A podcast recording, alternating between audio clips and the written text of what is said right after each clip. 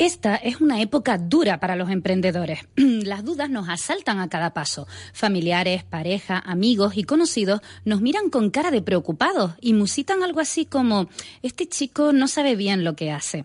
Los bancos y entidades financieras restringen el crédito y resulta muy complicado obtener financiación para abordar la idea soñada. Y así es, como ha sido siempre aunque ahora un poquito peor en algún aspecto y algo mejor en otro. Mi frase favorita al respecto es, cuando sopla la tormenta, unos construyen refugios y se ponen a salvo, otros construyen molinos de viento. En cualquier caso, nunca ha sido fácil lanzarse a la aventura para un emprendedor. Y cuando hablo de emprendedor, no solo hablo de las personas que deciden llevar a la práctica una idea de negocio en la que creen montando una empresa. También hablo de las personas que, estando dentro de una empresa, deciden desafiar el status quo. Los esto siempre se ha hecho así y crearse un futuro diferente, cambiando las cosas que no se pueden cambiar, innovando, en resumen. Tras el salto, algunos vídeos que inciden en esto, pues podrían eh, llevarse a cabo para, para poder poner un ejemplo. Ser emprendedor, en mi opinión, es desafiar a todos los que dicen no puedes hacerlo. Apostar por una idea con el convencimiento total que puedes llevarla a cabo y trabajar por ella día y noche. Si fracasas, no debes desanimarte. Uno de los aspectos que más poderosamente llaman mi atención a este respecto es la visión que, tienen, que tenemos en nuestro país del fracaso. Parece que cuando un emprendedor fracasa, su suerte se ha acabado. La sociedad lo considera un fracasado. En pocas palabras, que no vale para emprender. Citando a un alto cargo que mantendremos en el anonimato, en nuestro país al que despunta le ponemos la zancadilla, al que tropieza y cae le ponemos el pie en el cuello, pero luego nos lamentamos de ser mediocres. Pues no, en otros países con otras culturas, fracasar es requisito imprescindible para el éxito futuro, ya que nos permite conocer que se ha hecho mal. El pueblo japonés, al que admiro profundamente, en algunos aspectos de su cultura, considera que el emprendedor que a la primera consigue el éxito es poco más que un advenedizo, que su éxito se debe a la buena gente y no a aprender de sus errores y construir la idea con un trabajo concienzudo. Bienvenidos a la pecera.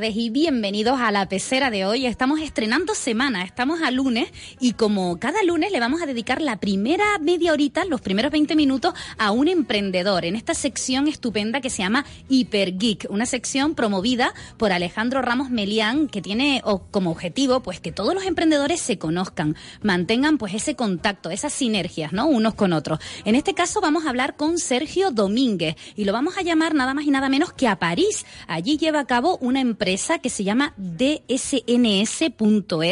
Además, es un emprendedor que no pasará desapercibido. Él dice frases tan curiosas como esta. Cada trabajo como el primero, pero mejor que el último. Así que vamos a hablar con él en dos o tres minutitos para que nos ponga al día de todo lo que está llevando a cabo, sobre todo en Francia. Además, eh, trabaja en diferentes países. Esto, la verdad, que tiene que ser como mínimo divertidísimo. Sobre las seis y media de la tarde nos visita Guayarmina Peña. Ella es responsable de comunicación digital y marketing en MHP y Laicos. Ella lleva a cabo esta sección estupenda que es la hora 2.0. Nos pone al día en noticias virales, blogs y nuevas aplicaciones que podemos descargar en nuestros móviles o en nuestros iPads. Hoy en concreto vamos a hablar de las medidas que muchas ciudades han tomado para evitar que la gente camine por la calle mirando el móvil. Sí, han escuchado bien. Esto se ha convertido ya pues en todo un, un problema, ¿no? Que la gente vaya caminando por la calle mirando el móvil y oye, pues pueden tener pues un accidente o cualquier eh, incidente por la calle y ya las ciudades se han puesto ahí firmes con todo esto. Ella nos va a poner al día de todos estos temas legales que, que, bueno, que ya no podemos caminar mirando el móvil tan pasiblemente.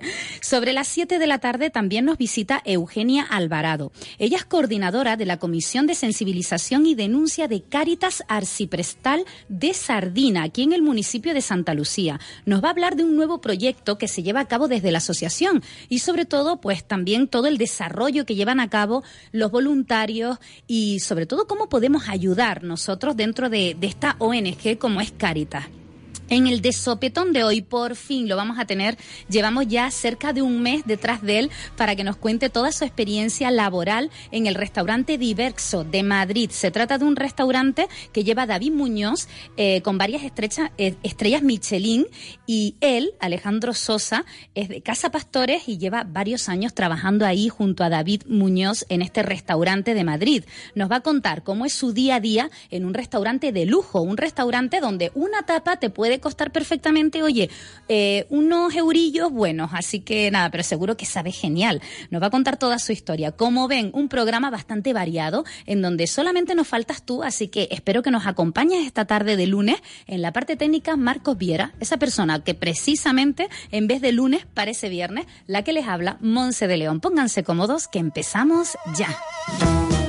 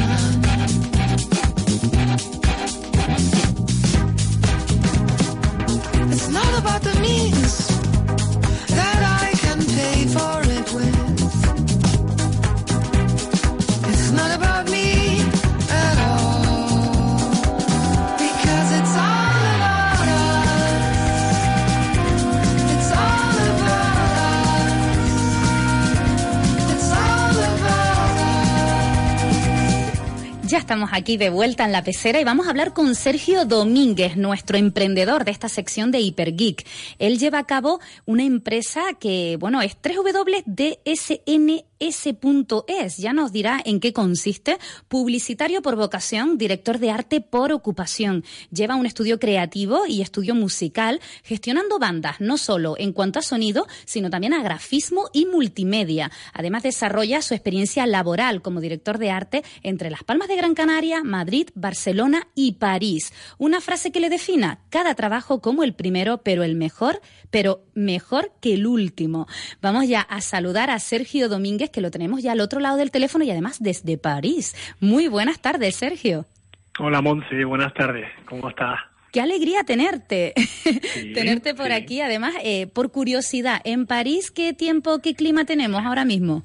Mira, tuvimos una semanita la semana pasada súper buena y de repente hoy lunes se nos ha metido otra vez el, invierno terrible y bueno, ya estamos de nuevo sacando los, los abrigos, los abrigos. Bueno. Dándonos de valor para seguir para adelante con esto. Bueno, primero, eh, la verdad es que me, me, parece curioso que te formes en marketing y publicidad, pero acabas como director de arte. Cuéntanos un poquito esto. Fue más curioso todavía, Monse. Eh, todavía, fue como al principio yo empecé pensando que lo mío era la informática. Eh, ese tema de la tecnología, ese tema de los teclados, cuando tienes 15, 14 años, 16 años, es como muy atractivo. Y justo ahora mm, nos damos cuenta, todos los que estamos un poco metidos en el medio, que, que eso ha sido la invasión del siglo XXI, ha sido la tecnología, no hay nada nuevo que contar ahí.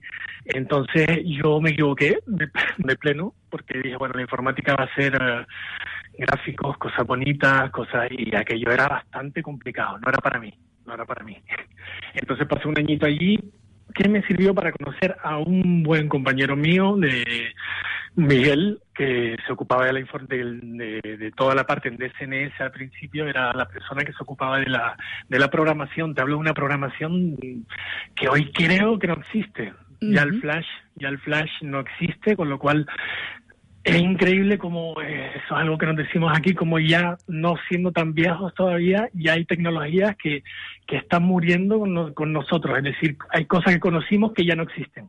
Pues sí, la verdad que nos sorprende. El otro día, eh, sin ir más lejos, no tiene mucho que ver con, la, con las nuevas tecnologías, pero nos planteábamos aquí que qué era del fax ¿Tú te acuerdas del fax? Bueno, yo me acuerdo del fax, aquello era, aquello era como un milagro. Bueno, claro, era eh, como anecdótico. la verdad que nos, nos, empezamos a reír porque decíamos, oye, es verdad, ¿desde cuándo ya, ya no existe? O, creo que existe, pero ya no se utiliza, desde luego. ¿eh? Alguien habrá que lo sigue utilizando, pero es verdad que las cosas van como muy rápido, van como muy rápido. Y bueno, continúa con tu historia. Entonces, eh, claro, tú dijiste, bueno, pues esto es lo mío, ¿no? Lo de lo de estos cambios, ¿no? Sí, sí, eh, es lo que te decía, a mí desde siempre me, gustó mucho el tema de, del grafismo. Digamos que lo viví bastante de cerca en casa y yo hacía mis cositas y tal, y en un momento dado, pues cambié, cambié eso que te conté, esa historia, eh, ese error que cometí, buen error que cometí eh, en un primer año de informática, enseguida me, pude, me pude, pude cambiar un poco la idea y me metí en diseño industrial, donde, por cierto, conocí a mi gran amigo Alejandro, Alejandro Ramos, con lo cual ahí empezamos un poco a conocer, a, formarnos, a, aprender cositas y a un poco esa frase que, la verdad la, decía antes en la presentación y es verdad que suena complicada, pero es eso, es abordar los trabajos, sobre todo en la época, era abordar los trabajos como con una, una especie de, no sé si es humildad o curiosidad, pero es un poco, es una mezcla de los dos. De hecho, era como decir, bueno, esto me gusta, forzosamente somos como muy jóvenes para, para dominar toda la materia, pero hay que, hay que, hay que entrar con, con, ánimo. Hay que, Es decir, no hay que entrar con, sin, hay que entrar sin ningún tipo de, complejo, bien entendido, y aprender, y aprender cosas. Entonces, de cada proyecto hasta hoy en día, eso ha sido lo que a mí me ha servido. Es decir, hay un, hay un, como, como se diría, hay una especie de evolución, hay una especie de experiencia, con lo cual hoy en día no te sientes tan nuevo frente a un nuevo proyecto, frente a un nuevo cliente, pero sí es verdad que siempre tienes ese toque de, venga, vamos a improvisar un poquito. Vamos a ver cómo, cómo, cómo puedo abordar este tema completamente de una forma exterior, completamente de una forma ajena al mundo de, de por ejemplo, un proyecto que te proponen. Entonces, claro, em, de ahí justifica un poco mi, todos esos movimientos. Es decir, porque, dime, perdona. No, no, no, eh, Sergio, me gustaría que me hablases de un día eh, laboral eh, en, en, tu día a día. Es decir, ¿cuál es tu trabajo exactamente y por qué tendríamos que recurrir a ti si tenemos algún problema en nuestra empresa? Mira, mm, el cotidiano, el cotidiano mío es casi como el de cualquier director de arte de hoy en día que tenga un poco mi edad, es decir, 800.000 ordenadores al lado tuyo, eh, cero fax, ya no hay, no hay fax, pero sí es como 1.500 mails, eh, llamadas telefónicas, WeTransfers, eh, alguien que te conecta por Gmail, alguien que te conecta por WhatsApp, como nosotros hoy. O sea, estás como metido en mil canales de comunicación diferentes un poco para ver qué se, qué se cuece y qué se, qué se mueve por ahí. Entonces, un proyecto conmigo, yo sí estoy seguro de que es algo divertido, en el sentido de que intento restarle, guardando siempre unos mínimos lógicos de formalidad. Estamos delante de una situación donde alguien necesita algo de ti y tú tienes bastantes argumentos para que esa persona salga contenta de esa reunión, con lo cual evidentemente no es una fiesta, pero sí me, intento siempre quitarle seriedad al asunto. Es decir, yo me acuerdo que hubo una época, yo creo que después de los DJs en su momento, que se puso como muy, muy, muy, muy alto, era como, eras DJ o diseñabas. Esa era una, una broma que teníamos en Barcelona, con otro gran compañero mío, no sé, que era como, o diseñas o eres DJ, pero eran como las dos como decir, las dos ocupaciones cool de la época. yo nunca, yo no estoy de acuerdo con eso, con lo cual siempre eh, intentaba quitarle un poco de, fuegos artificiales al, a esa etiqueta de diseñador gráfico porque simplemente eh, una herramienta que resuelve un montón de problemas hoy en día, pero no es más que eso, no es más que eso. Entonces siempre hay cierta, yo creo que siempre hay cierta reticencia, wow, este diseñador, por parte de, clientes, no entre diseñadores, pero sí es verdad que es como, wow, este se me va a poner aquí arriba, me va a hablar de alto y yo creo que siempre he hecho un poco de hincapié en eso, que no cuando trabajamos con trabajo con clientes, hablamos de casi todo y al final, si tenemos tiempo, hablamos de su proyecto, porque probablemente al día siguiente retomemos el proyecto. Pero es un poco ir, uh, ir del, de lo global a lo, a lo particular. Pues sí, además hay que tener muchísima empatía en el trabajo de ustedes. Eh, me, Bueno, en tu presentación eh, yo comentaba que has desarrollado y desarrollas tu experiencia laboral entre Las Palmas de Gran Canaria, Madrid, Barcelona y París, donde te encuentras ahora mismo exactamente. Te estamos llamando desde ahí. Eh, ¿Por qué viajas tanto? Para desempeñar tu trabajo?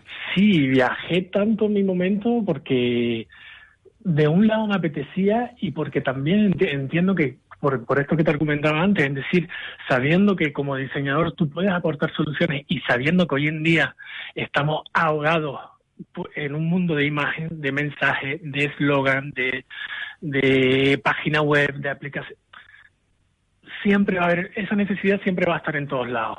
Con lo cual no era un, yo no, eh, es como te explicaba, es decir, yo no buscaba, bueno, me voy a Madrid a trabajar, bueno, me voy a Barcelona a trabajar de, no, me voy allí a ver qué pasa allí y probablemente allá habrá problemas de diseño y habrá mm, clientes, habrá mensajes que, que comunicar, simplemente estar un poco atento, un poco inquieto para ver cómo, cómo funciona en cada sitio. Y es verdad que esa es una de las cosas que a mí me, me tiene contento, vamos a decir, es que al final la, la visión que te da el, es una trampa, es un arma de doble filo. Es decir, tú piensas que, bueno, trabajar en cada sitio está bien, está bien porque evidentemente te enriquece y todo el tema, pero al final llegas a una conclusión un poco jodida, si me permite la expresión, que es como, coño, al final eh, es igual en todos lados. Es decir, eh, lo único que, que la, la, buena idea es una buena idea que va a funcionar eh, en cualquier sitio. Y eh, hay muchas veces donde toca trabajar de una forma mucho más, uh, como decirte, más, más robot. Es decir, hay un proyecto donde no tienes que aportar, aportar una idea, es simplemente, mm, por ejemplo, una maqueta de una web, de un sitio web, uno, edición, una edición de un libro, donde ahí tienes que asumir, yo por ejemplo, eso me interesa mucho en el momento en el que hablo con un cliente, que él me diga dónde tengo que posicionarme yo. Evidentemente, a nosotros de ir siempre mucho más lejos, de proponer un extra que, que va a funcionar, pero hay que saber dónde te paras, dónde te paras porque es verdad que no es más que un trabajo. Es verdad que luego hay una parte, hay una parte, eh, ¿cómo decirte?, donde hay una especie, bien entendido el término de ego, donde tú quieres dejar tu, tu, tu impronta, es decir, yo lo hago así, yo lo haría así, y muchas veces cuando eres más joven, cuando somos jóvenes, casi que nos molesta que una idea que nosotros pensamos que es la idea del siglo no funcione para el cliente. Entonces, de alguna forma empiezas como a, relativizarlo todo y a decir, bueno, es que hay muchas ideas y varias ideas pueden ser válidas y depende del contexto donde estés, de con quién hables, con quién tengas delante a la hora de hablar. Entonces, es verdad que todo ese trabajo por yo no sé por dónde ya mm, me ha servido para eso para el final te abstraes un poco y dices, bueno, al final, y hoy en día más, uh, está muy bien uh, utilizar programas, utilizar, uh, um, saber controlar los programas, pero si no tienes nada que proponer, al final te ves un poco, te ves un poco bloqueado, vaya. Oye, tengo, quiero aprovechar eh, que te tengo aquí, Sergio, para preguntarte, ya que has estado pues trabajando y sigues trabajando en diferentes eh, países, diferentes ciudades, ¿cuáles son las diferencias más notables, sobre todo aquí en Canarias? Porque, bueno, eh, está claro que a nivel laboral hay algo que estamos haciendo mal, porque, bueno, está claro que ahora hay una avalancha de emprendedores, sin embargo, no tienen la ayuda suficiente ni el apoyo suficiente muchas veces para llevar a cabo mm. todos sus proyectos. Eh, se sigue pensando en ese trabajo fijo de ocho horas que está totalmente de modé, que está totalmente mm, muy out, como se diría hoy en día. ¿Cuál es la diferencia más notable en Canarias que tú notas que, oye, deberíamos avanzar un poquito más? Mira, yo creo, eh, yo creo, Monse, que son varias, yo te respondería desde varias, desde varias perspectivas. La primera, y sin duda la más, la que nos afecta a todos, seamos diseñadores o no, es que políticamente España está por un momento bastante turbulento, vamos a decir. por ser suave. Por ser suave. Si vamos a ponernos políticamente correctos, vamos a decir que estamos en plena turbulencia y así quedamos todos bien. Pero sí, es un poco eso, como las cosas no van muy allá, y sí es como tú decías, que siempre hemos tenido, hemos vivido, hemos crecido con ese concepto de mm, tienes que tener un puesto fijo, tienes que tener un salario, tienes que mm, trabajar para otro. Y creo, honestamente, que, que es una muy buena parte de, en, el, en la experiencia laboral de, de, una persona, la mía, por ejemplo, es muy enriquecedor. Es decir, sentar el culo en una silla, con perdón, durante ocho horas y estar ahí un poco puteadillo, vamos a decir, creo que es interesante porque si no pasas por ese proceso, no creo que te plantees el siguiente, decir, bueno, ya yo trabajé suficiente para otro, déjame ver si eh, por mis medios, con mi experiencia y con todo lo que he aprendido, yo puedo imponer, iba a decir, no es el buen verbo, yo puedo poner mi idea sobre la, mesa y puede que funcione, puede que no. Esa sería una, una, una de las respuestas, es decir, que económicamente no estamos muy finos y que luego el modelo económico está cambiando, pero eso ya no, eso ya no es en Canarias ni en España, eso es en el mundo entero. Es decir, el flujo de dinero ya no es tan vertical como lo era antes. Ahora lo que está pasando es que es completamente transversal, es completamente horizontal y eso está súper bien, eso está súper bien. Porque claro, tú vas a conocer gente, es lo que te decía al principio, saliendo mm, a, reunirte con un cliente, tú vas a conocer gente que tiene buenas ideas, gente que quiere colaborar contigo, de eso Alejandro Ramos sabe mucho, es decir, tú pones gente activa en la misma habitación y tú sales con seis proyectos, de los cuales cinco y medio van a, van a tirar para adelante. Entonces, es una, es una mm, es un, es un nuevo modelo económico que eh, ahora mismo yo creo que se está imponiendo, ahora mismo no, hace ya un buen rato que le está ganando la partida a esa, a esa imagen que tú decías muy bien de esa empresa, que es casi ya como una imagen no ofensiva el término, pero casposa, es decir, ya es raro ver una persona mm, que te dice yo llevo 20 años trabajando aquí.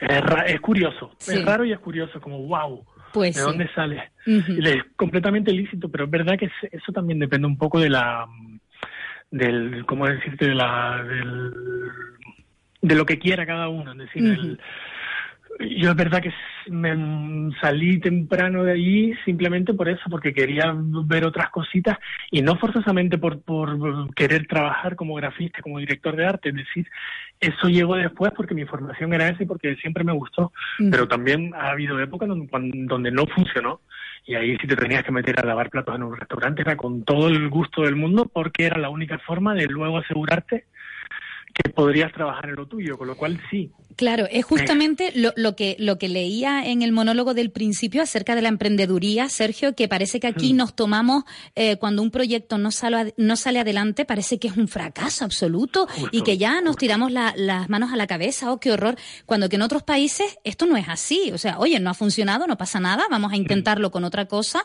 o vamos a modificarlo, pero tenemos siempre esa predisposición a, es que, es que su, eh, su negocio fracasó o su proyecto fracasó. Esa palabra la tenemos siempre como muy en nuestra boca y deberíamos desterrarla un poco, ¿no? Porque no es fracaso si lo intenta. Sí. Es demasiado, sí, somos demasiado tremendistas con, con esos intentos, mientras que, como dices tú, es decir, es súper loable ver a la gente que se parte los cuernos ahí por sacar sus proyectos para adelante y son al final los proyectos que, que, que hoy en día son, vamos, la, la, referencia, vamos. Yo me imagino toda la gente que ha hecho las super aplicaciones que salen, son gente que está en, su cuarto horas y horas y horas y horas arriesgando, porque es un riesgo. Es decir, todo ese tiempo que tú estás batiéndote, batiéndote con, a contramarea para echar tu vida para adelante, son horas que podrías estar sentado en, un puesto fijo. Es decir, son riesgos, son riesgos que cada, cada persona asume y me gustaría, Sergio, que me hables de DSNS. ¿En qué consiste y cómo, vamos a ver, en qué momento está ahora mismo? Sí, te cuento. Mira, DSNS es un, es un experimento que surgió hace, me parece que fue en 2001, 2002. Estábamos, éramos varios, somos varios, éramos varios compañeros. Te cuento, éramos compañeros que nos conocimos en la carrera, eh, durante la carrera, no al final de la carrera que estábamos locos por empezar a, hacer cosas. Entonces yo, esto ya es una, opinión casi más personal, yo creo que la parte académica, es decir, todo el tema de, de título, eso está muy bien, pero creo y creo que sigue faltando una formación mucho más activa a nivel calle, a nivel profesional. Es decir, en mi época yo recuerdo que mmm, salías, salías de la carrera yo, yo salí un poquito antes incluso y era como, estás desnudo, bien entendido, sales a la calle y dices, bueno, ¿y ahora qué hago? Claro. no ponerte ahí un adjetivo un poco más entre el qué y el hago. Y es como, bueno, entonces nosotros lo que vi, nos dimos cuenta de eso en un momento dado y fue como, mira, vamos a sentarnos todos en, en, una, en una habitacióncita que tenemos justo aquí, vamos a tener una impresora, un modem. Fax no llevamos, pero lo hubiéramos llevado en esa época y vamos a ver qué clientes quieren quieren trabajar con nosotros. Y nos fue bien nos fue bien. Nos fue bien mm, para la época. Es decir teníamos proyectos interesantes. Eran era casi más por el experimento y por ver mm, hasta dónde podíamos llegar que por la gloria y por todo eso. Entonces éramos como en la época estábamos Mario Novas había estaba mi amigo Nauset Rodríguez Miguel, que te lo, te lo comenté al principio, eh, como informático, y bueno, entre los tres entre los cuatro, perdón, estábamos ahí como cubriendo una serie de, necesidades que había en la calle en la, época, sabiendo en todo momento nuestras limitaciones. Es decir, era un respeto total por lo que hacíamos, sabiendo hasta dónde podíamos llegar también. Lo que pasa es que eso fue evolucionando, evolucionando, evolucionando y se ha convertido casi en, el, en, una especie de recopilatorio de todo lo que se ha, todo lo que hemos hecho desde 2001. Es decir, ahora mismo yo estoy, yo gestiono esa entidad de SNS que no deja de ser, como tú decías bien, un estudio creativo donde um, intento, intentamos tocar casi todos los palos que que se nos permite dentro del, del, del ámbito del diseño, pero es verdad que en 2016 miras para atrás y dices, oye, pues mira, no era tanta broma, que nunca lo fue, no era tanto experimento.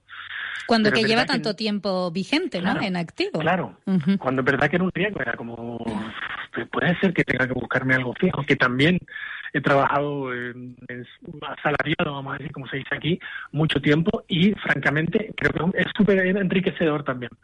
Yo no sé si te diría que hay que, que hay que hacerlo obligatoriamente o no, pero yo creo que te ayuda a pensar. Si tú no quieres, no eres propositivo, no tienes ideas a proponer temporalmente, está muy bien. Es una opción súper, bueno, ha sido la opción durante muchos años, con lo cual sigue funcionando, pero esto, cada vez menos, cada vez menos. Oye, Sergio, ¿cómo te integras dentro de Hypergeek? Este grupo que, que bien, bueno, lo has nombrado ya en varias ocasiones, Alejandro Ramos Melián, que es tu amigo y compañero, además promotor de esta sección. Eh, ¿Cómo te integras y cuál es tu punto de vista con respecto a Hypergeek y todas las sinergias que se van llevando a cabo entre tantos emprendedores? Mira, yo, Monse, yo estoy asombrado con todo eso porque es verdad que yo hace tiempo que no estoy ahí fijo en Canarias y es verdad que la cosa ha cambiado mucho y yo tengo ciertas referencias que sigo para ver, para seguir de cerca cómo evoluciona y vamos, yo sé de primera mano que Alejandro siempre ha sido un tío hiper inquieto con eso y um, él siempre me tiene al corriente de las cosas que pasan, que se está haciendo, que, se, que no se está haciendo. Y siempre lo hablamos, que es como, es como curioso cómo las cosas están uh, avanzando muy bien allí, muy bien allí, con respecto incluso a otras ciudades de España. ¿eh? Es decir, la única cosa que yo no sé por qué a día de hoy pasa, pero te prometo que pasa, es que estamos fuera del mapa. Estamos fuera del mapa si no es para el tema turístico. Qué curioso esto. Eh, sí, sí, mucha pena porque además creo que eh, deberíamos mirarnos, no sé, hacer como eh, un pequeño estudio hacia adentro y decir, oye, ¿qué está pasando? ¿Por qué nos vendemos tan mal, no? Porque sí. No sé si, yo no creo que nos vendamos mal. Por, sí, puede ser en el sentido, conozco muchos diseñadores de allí que sigo su trabajo desde aquí y absolutamente, absolutamente nada que envidiar a cosas que se ven aquí, que se veían en Barcelona, que se veían en Madrid. Yo creo que es más una percepción exterior como de no, no, no, ahí hay playa, eh, cocos y, y, hola. Y no es así, yo eh, porque estamos bien conectados allí. O, no sé, francamente es una de las preguntas que estoy intentando, llevo intentando resolver mucho tiempo porque es eso, la situación es buena, todo eso lo sabemos todos, es decir, la situación es buena, eh, físicamente digo, estamos súper bien emplazados, hoy en día no tendríamos por qué seguir bajo ese cliché de, un poco de, playa y de... Claro, y, ¿eh? aparte de todo eso, Sergio, ya las limitaciones que podríamos tener eh, por ser, eh, por tener un nivel insular, es decir, por ser una isla, no tiene nada que ver, porque oye, con las nuevas tecnologías, además la vista está, que no, no, no es un hándicap eso de, vivir en una isla y trabajar en una isla, para nada.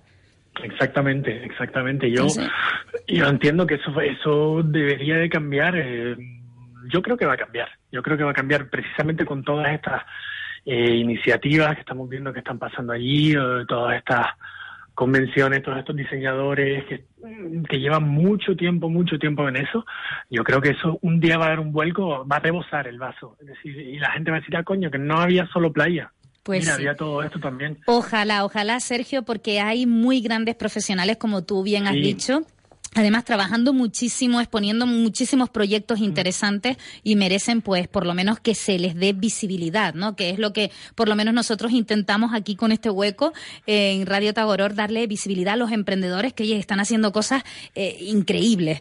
Me gustaría que nos comentases acerca de tus proyectos futuros para ya ir terminando la entrevista. No sé si estás, eh, pues, estudiando algún proyecto que vayas a llevar a cabo próximamente. Sí, mira, te cuento, ahora mismo sigo con el tema de la dirección artística y estamos haciendo páginas web que ya está muriendo, por cierto, es increíble cómo las páginas web que eran como el futuro después del fax están ya yéndose a pique, es decir, ya es casi más el, perdón, casi más el iPhone, casi más aplicaciones, otra historia diferente.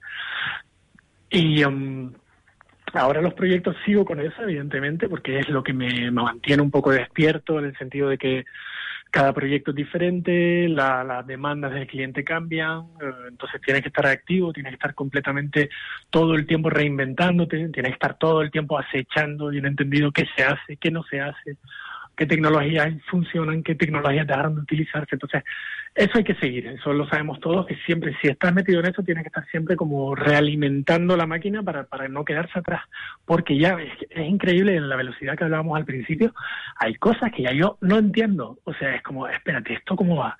¿Qué, qué, código es este? Esto?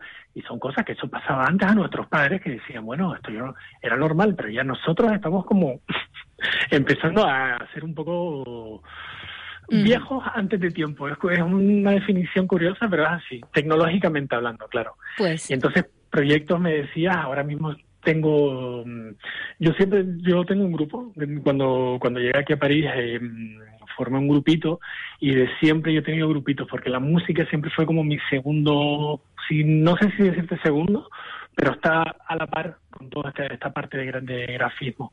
Entonces, ahora lo que estaba, lo que ha sucedido un poco naturalmente es que me he visto con bastantes clientes del mundo, del mundillo de la música, de sellos independientes, de, grupos que vienen pidiéndome, uh, pidiéndonos mm, toda, toda una imagen de campaña para su EP, para su álbum, para un concierto, eh, todo el artwork para, para los vinilos. Entonces, es otro mundo diferente donde intento conciliar un poco esas dos mm, pasiones que siempre he tenido, que es el grafismo con la música. Entonces, nada, los proyectos ahora son pues sacar varias varias referencias que tenemos de, de grupos, porque también grabamos sonido, que estamos sacando varios clips también, videoclips de música, entonces Aprendes cosas, aprendes cosas, conoces, conoces gente, está muy bien. Como vemos, Sergio Domínguez, no te aburres para nada en ese París maravilloso que, que espero sigas disfrutando y bueno, y mañana te vas a Barcelona y bueno, tú eres un nómada digital como, como está acuñado ahora mismo, así que bueno, a seguir trabajando, a seguir disfrutando y sobre todo muchísimas gracias por la aportación que nos haces a los demás, ¿no? Con todos tus conocimientos. Bueno, gracias a ti, Monse, y agradecerte la, la, oportunidad de charlar un ratito, que siempre es un placer hablar en, el, el buen acentito nuestro, que se echa de menos a veces con estas nubes grises que estoy viendo ahora mismo. Te prometo que es súper agradable.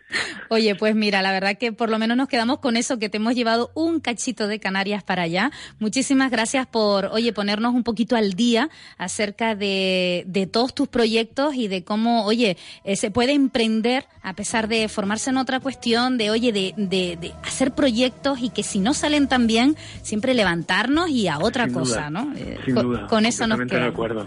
Muchísimas gracias, Sergio Domínguez. ¿eh? Gracias, Monse. Buenas tardes. Buenas tardes.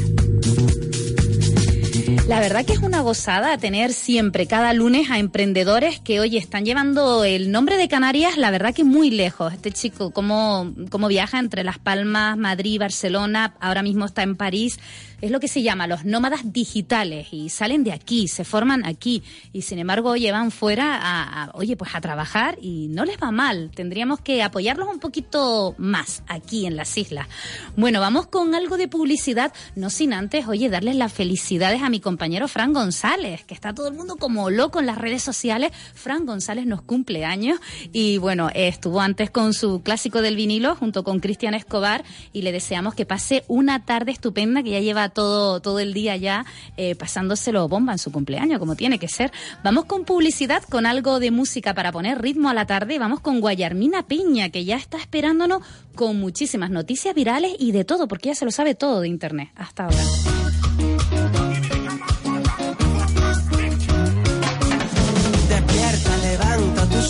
Caminan, respira la magia, enciende tu día, abre la puerta sin pausa, sin prisa, despeina del alma la bola, sonrisa, comete el mundo, juega tu partida, quien pierde aprende, tu gana, tu brinda, es el momento, sacude tu vida, tú quieres, tú puedes, decídelo y grita, tú haces que salga el sol, cuando caminas tiembla la tierra, siente la voz del corazón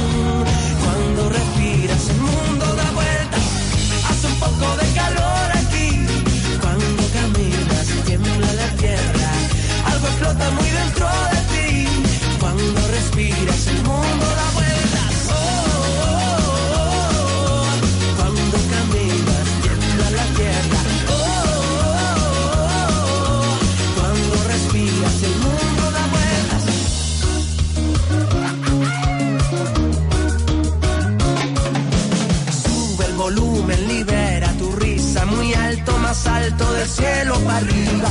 Baila tu música y salta la pista, arranca la fiesta, nunca termina. Tú eres el número uno en la lista. Los dioses te aclaman, los reyes te envidian. Es tu momento, sacude tu vida. Tú quieres, tú puedes, decídelo y grita. Tú haces que salga el sol. Cuando caminas, tiembla la tierra. Siente la voz del corazón. Cuando respiras el mundo da un poco de calor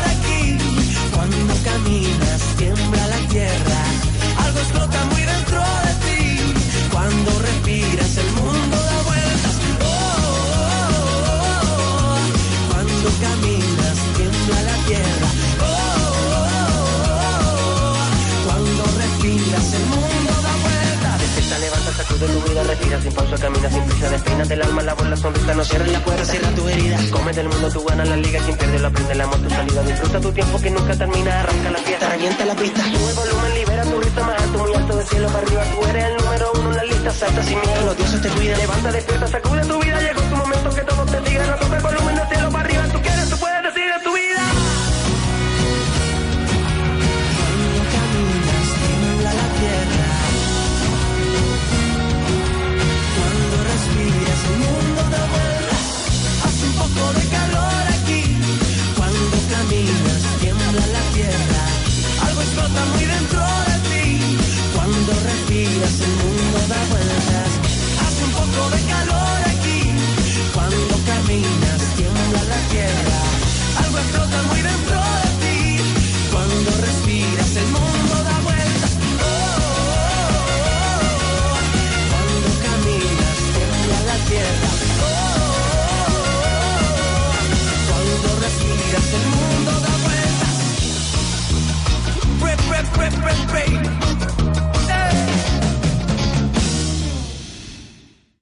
Radio Tagoror.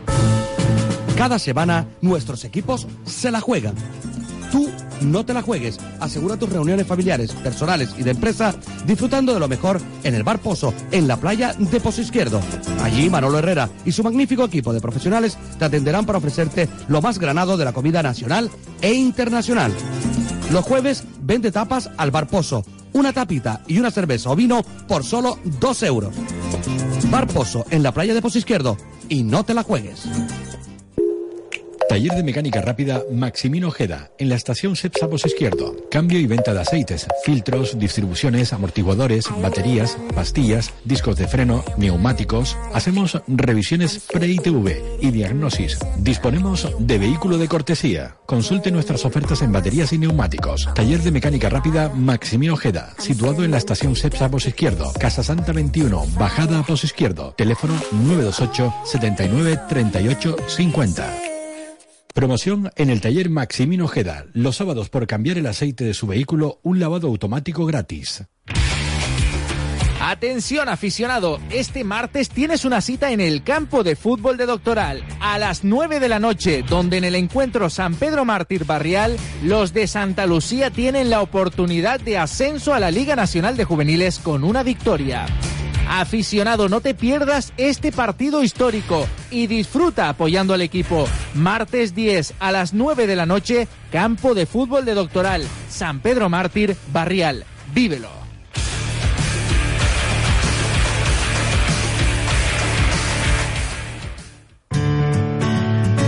En Vitaldem Vecindario Más Palomas ahora te lo ponemos más fácil que nunca y solo por venir tendrás acceso a todos estos servicios de manera gratuita.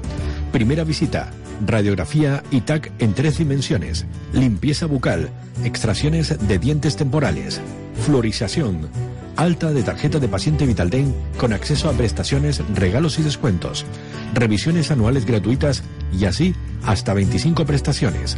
Vitaldem Vecindario, Avenida de Canarias 403, teléfono 928 12 2003 y Vitaldem Más Palomas, Avenida de Galdar 64, teléfono 928 76 1991.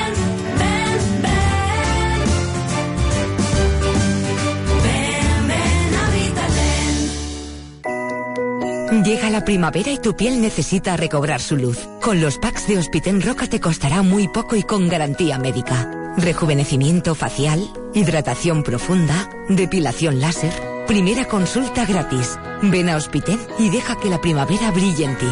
Hospiten Roca, en vecindario. Todo preparado para vivir un directo espectacular. Sábado 14 de mayo, Overbooking Rock en directo. A las 10 de la noche en el Teatro Víctor Jara de Vecindario, en Santa Lucía, Gran Canaria.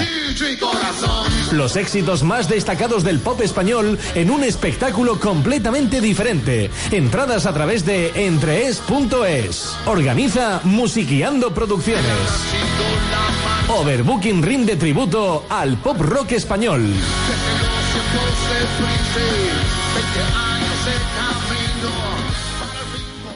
Radio Tagoror. La pecera, de 6 a 8 de la tarde en Radio Tagoror, con Monse de León.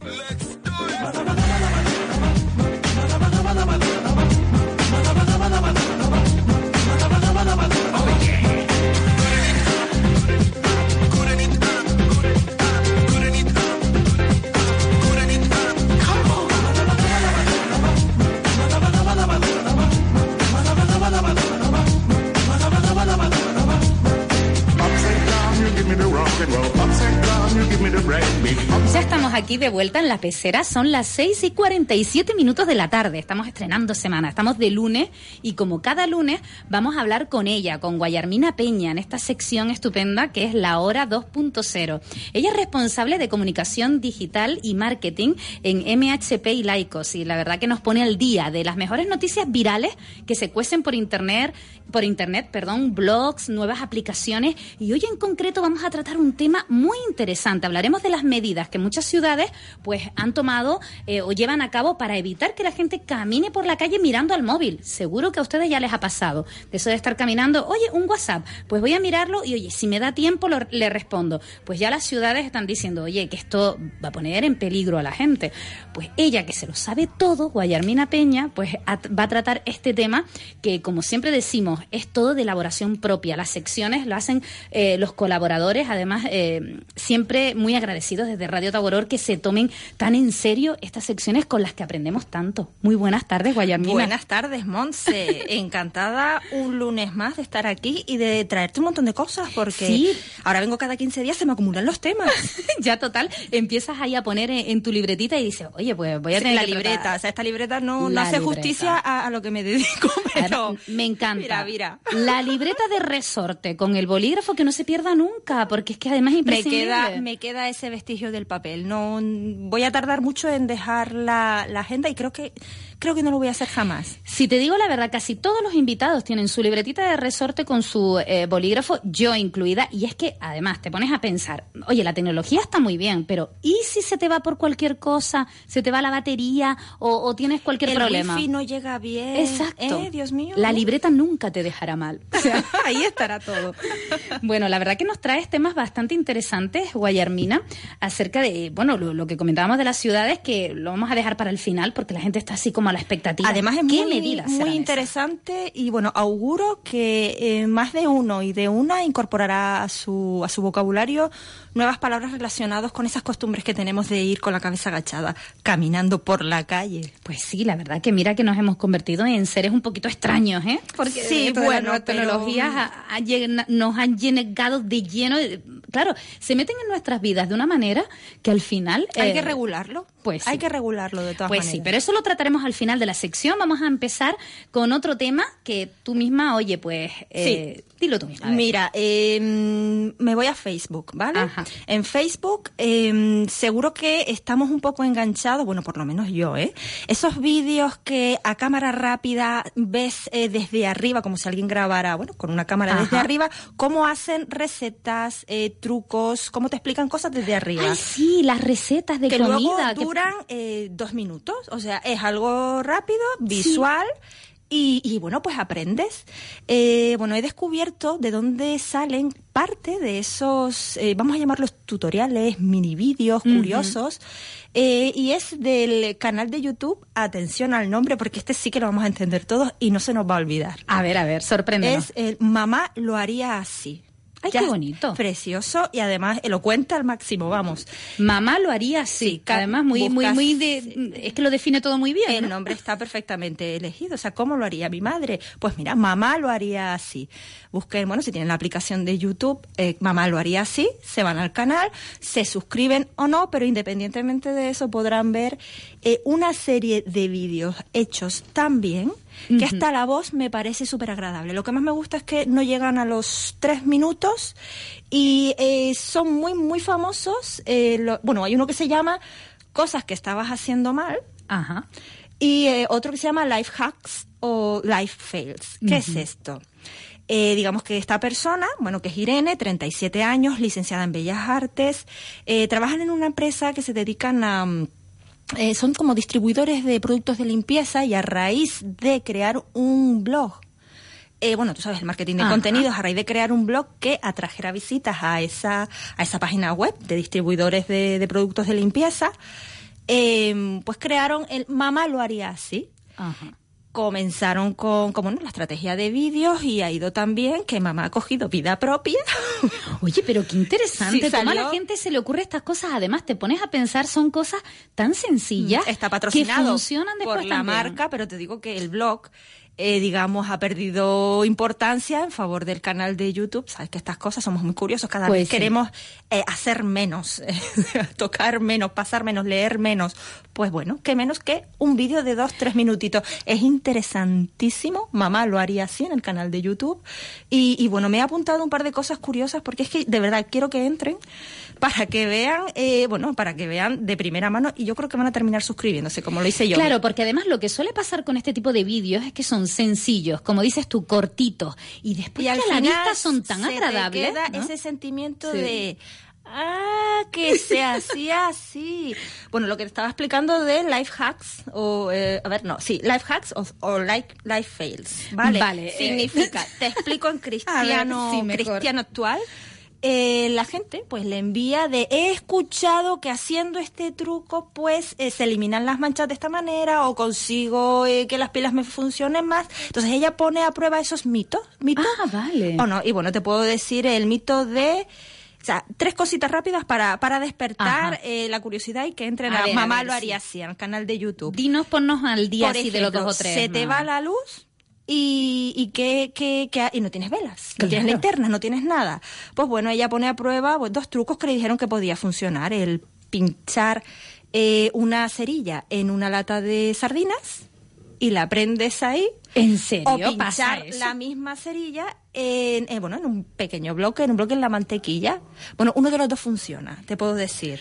Wow, pero qué truco. Eh, bueno, Yo cogería el móvil. El mito de, el mito de la linterna.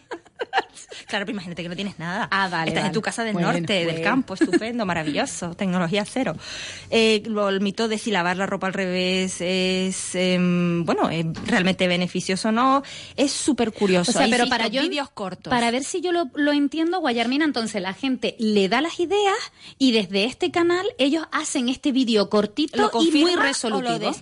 A ver si eso es verdad. Claro, y además lo hace bonito, o sea, lo, lo hace con gusto, sí, sí. ¿no? Bueno, y te dice, puedo asegurar que tiene una voz muy muy melodiosa. Eh, eh, te invita a quedarte todo, todo Bueno, el vídeo. no sé si será de, de este mismo canal de YouTube, de Mamá lo haría así, pero sí es verdad que ahora, como, como bien dices, que se lleva mucho lo de las recetas gastronómicas. El esas, vídeo, Esas el recetas desde arriba que dices tú, ay, pero qué fácil parece. Y que yo no he probado en hacer ninguna receta, pero estoy convencida de que no es tan fácil. Yo hay una de, de galletas que es todo ahí en frío. O sea, si es todo en frío ya me ha cautivado. O sea, la voy a Sí, hacer. Además- tengo por ahí guardada el enlace en Facebook.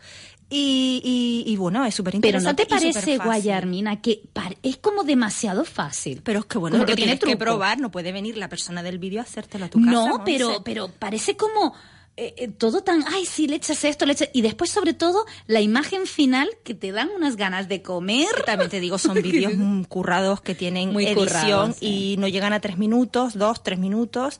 Y, y bueno, es lo que, lo que prima ahora. Sí, me llama O sea, la es- atención es la- un la luz pues que ya entro a verlo. Sí, sí, sí, la luz que emplean. Son como muy, muy claros, muy, muy bonita esa imagen. Eh, claro que sea agradable, no que sea el vídeo de los truenos. Claro, Todo claro. influye para que, Ajá. para que digamos esos vídeos tengan audiencia y ocurra lo que, lo que le ha ocurrido a Mamá lo haría así, te digo. O sea, Pues sí. se ha canibalizado, lo siento, la marca por la que nació.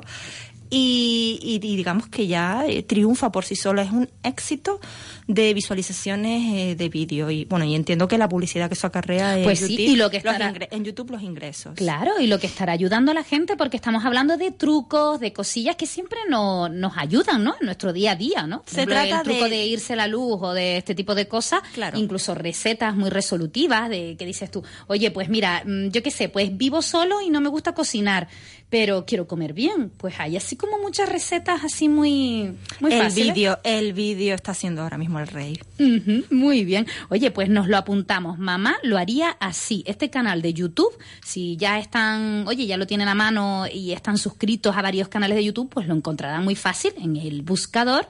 Y si no, pues ya saben, se suscriben directamente y ya está. Sí, sí, bueno, Mr. Google sabe todo. Ah, sí, sí. Mamá lo haría así, ya está. Lo pone y al momento sale. Bueno, oye, pues la verdad que, mira, mm, nos has descubierto algo así como muy resolutivo para, para un montón de truquitos y cosas. Bueno, ¿alguna cosita más así? Eh, mira, si yo, eh, bueno, tú sabes que ahora tengo, bueno, me veo cada dos semanas, entonces curioseo mucho y me voy apuntando las cosas. Y hay una cosa que hasta ayer digo, ay, no sé si hablar de esto. Porque es como, no es propio, pero a la vez es muy humano. A no ver. es propio de mí, pero a la vez es muy humano. es que me da...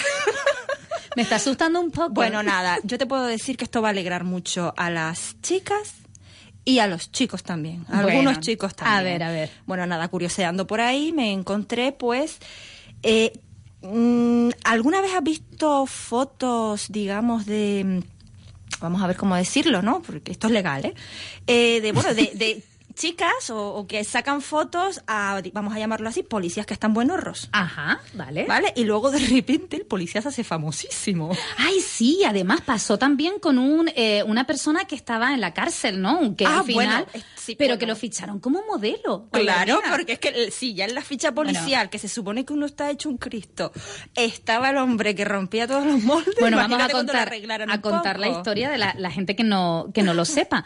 Era eso, un recluso, eh, y además eh, había hecho, cometido un delito, pero que tampoco era De- tan grave robo, dentro de... creo. Claro, Sí. era robo, o sea, porque Mira, ya... yo no sé por qué delito fue, pero la foto la tengo en la cabeza. No, lo comento porque es que ya ha cumplido su pena y ya ha salido. Y Y, la trabajo, foto claro. Fue tan viral y ese chico es tan sumamente guapo que parecía un modelo ya, Atractivo, tan atractivo que ya tiene eh, trabajo como modelo. La verdad. Vale, pues te cuento. Ha, vuelvo a- ha vuelto a ocurrir, Ajá. pero esta vez con un oficial de, de la Marina noruego. Wow. Mira, yo te puedo decir que... Ya suena atractivo. ya. Eh, ya son atractivos. O sea, me- yo te voy a decir que si vas a entrar a su Instagram, permanezcas sentada eh, con tus pertenencias a la vista. Porque supera al recluso. Bueno, yo te puedo decir que inicialmente decían que alguien le sacó una foto, la colgó y aquello empezó a dar vueltas y vueltas y vueltas y a, bueno, a llamar lo que, lo que, lo que se ha bautizado, como- se, ha vi- se viralizó. Ajá. Él a todo esto tiene su trabajo. Oficial de la Marina, aparte de que estudió nutrición, es eh, deporte, bueno, es profesor eh, de actividades deportivas, bueno, formado, su, tiene como hobby y centro de su, digamos, de su vida el deporte. Eh, Dinos cómo se llama, que estamos todos Ay, pendientes. Dios, es que sabes lo que pasa que para, para verlo. Bueno, mira, él eh, pueden encontrarlo en, en Instagram como Ajá. Lace Lom con dos S, Lace Lom acabado en M. Bueno, pues eh, Lacelom, Lacelom. En, en Instagram y ya eh, vemos pues toda su cuenta ahí que pero vamos a ver qué peculiaridad tiene este hombre tan guapo ¿eh? vale, él- inicialmente lo compararon con Chris Hemsworth, eh, Ah, ¿sabes? sí, El marido de el marido del Zapataki. Thor. Thor. Vale, yo pude comparar, he comparado en profundidad y Thor es feísimo lado de este chico. Ajá. O sea, no te digo más. O sea, te dejó tiene, nubilada, sí. tiene la estética de, eh, digamos, sin quererlo, o sea, como de vikingo. ah vale Sí, además parece ser que el tema del pelo, dejarse barba, el pelo largo y eso, pues no es un problema trabajando, bueno, siendo oficial de la Marina Ajá. Noruega. Y el chico, en su página web, que lo pueden contratar, pueden contactar con él, eh, pues bueno, explica un poco su, su formación y que a raíz de una serie de fotos que le sacaron sin él darse cuenta eh, y que colgaron, pues le han salido nuevas oportunidades de trabajo y ha decidido aprovecharlas. Pero- Algo tan sencillo como que, oye, me ha surgido esto, yo sigo con mi trabajo, pero voy a aprovechar esta corriente. pero como modelo entonces como se entiende. modelo, como modelo, tal vez que Ajá. eh, de otra forma. es que vamos que es espectacular entonces Yo- que no sí. lo he visto estoy intentando buscarlo por aquí por Sí, sí. eh, no, vamos a viralizar internet. todas, ¿sabes? Y, Y todos. y, oye, y mira que ya ha pasado con el recluso, ahora pasa con este eh, oficial de la Marina. También creo que pasó con un guardaespaldas. No recuerdo de qué que cantante. puede ocurrir, bueno, pasó hasta con un cajero de un supermercado en Estados Unidos. Sí. Sí. El cajero más sexy del mundo. Instagram, en Instagram todo puede ser posible. ¿Por qué te cuento esto? Aparte de que no puedo apartar de mi mente al vikingo. y, cuando ustedes, y cuando ustedes lo vean, pues me entenderán. Bueno, Eh, seguro que más de uno ya lo tiene ya. Ya lo está Lom, viendo. doble S L O M. Eh, ¿qué- ¿Cuál es la lectura de cuando yo te cuento estas cosas virales que a lo mejor fueron de hace un mes, de hace una semana, de lo que sea? Todo es posible. En Internet está lleno de oportunidades. Hay que saber aprovecharlas. Bueno, en este caso, esta persona eh, le vino porque alguien compartió una imagen y bueno, pues no pudo pasar desapercibido y bueno, pues ahora tiene otra otra forma, digamos, otra em, vía de ganarse la vida. Y sobre todo que... Eh, la grandeza de esto es a lo que yo quiero llegar. Que nunca se sabe por dónde va a ir Nunca tu vida. Oye, tú estás también, eh, siempre lo hemos dicho además. Desde un blog con unos excelentes Justamente. contenidos diferenciadores, eh, desde un negocio online que resulta que era, bueno, lo que faltaba, lo que estaba demandando y que alguien con visión pudo, pudo detectar esa necesidad. Bueno, pues este chico, nada, pues le vino, él estaba sentado y le vino. Por eso. Es que además, sobre todo con blogs que a lo mejor en un a priori pues te puede parecer, eh, voy a hablar de esto, pero es un poco raro, es Hay que echarle paciencia porque, bueno, la media de está en unos dos, yo diría que hasta tres años, ¿no? Porque está, decimos que está todo inventado. Eh, también se dice que, bueno, no, no inventes, copia y mejóralo. Pero hasta que das con la tecla, eh, digamos que la actividad te pone a prueba. Sí, es verdad que es una serie de ingredientes que tienes que, que poner, porque vamos a ver, también hay veces que decimos, sí, es casualidad, pues, oye, pues sonó la flauta, ¿no? En un determinado momento. Pero yo, yo Hay soy un una punto persona que la flauta no... no... suena. Eh, la cosa luego va en tus conocimientos, cómo lo gestiones, Claro. cómo lo enfoques y en lo que tú hagas. Esto de que la suerte no te viene, sino que tú te la trabajas, hay, hay un Pues punto sí. en adelante que es que eh, solo puedes hacerlo tú.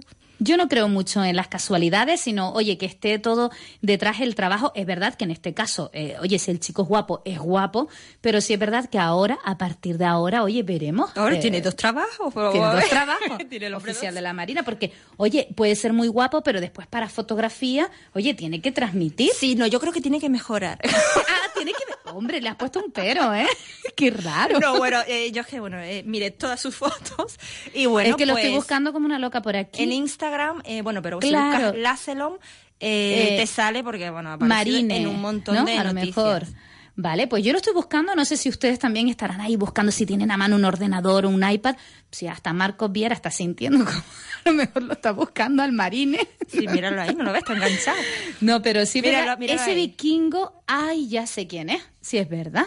Oye, qué pena que yo no se los pueda poner. Bueno, igual a lo mejor lo podemos subir hasta el Facebook de Radio Tagoror, que me matan los compañeros. Pero, pero sí, sí es verdad. Es el vikingo. Eh, yo lo había visto en, la- en las redes sociales. ¿En, en, en qué exactamente? No, Ah, me, no me sí. extraña nada. No, ya me acuerdo perfectamente, Guayarmina. Ahora te, te lo cuento. Él eh, eh, sale como en un vídeo, como tiene el pelo largo, haciéndose la coleta, ¿no?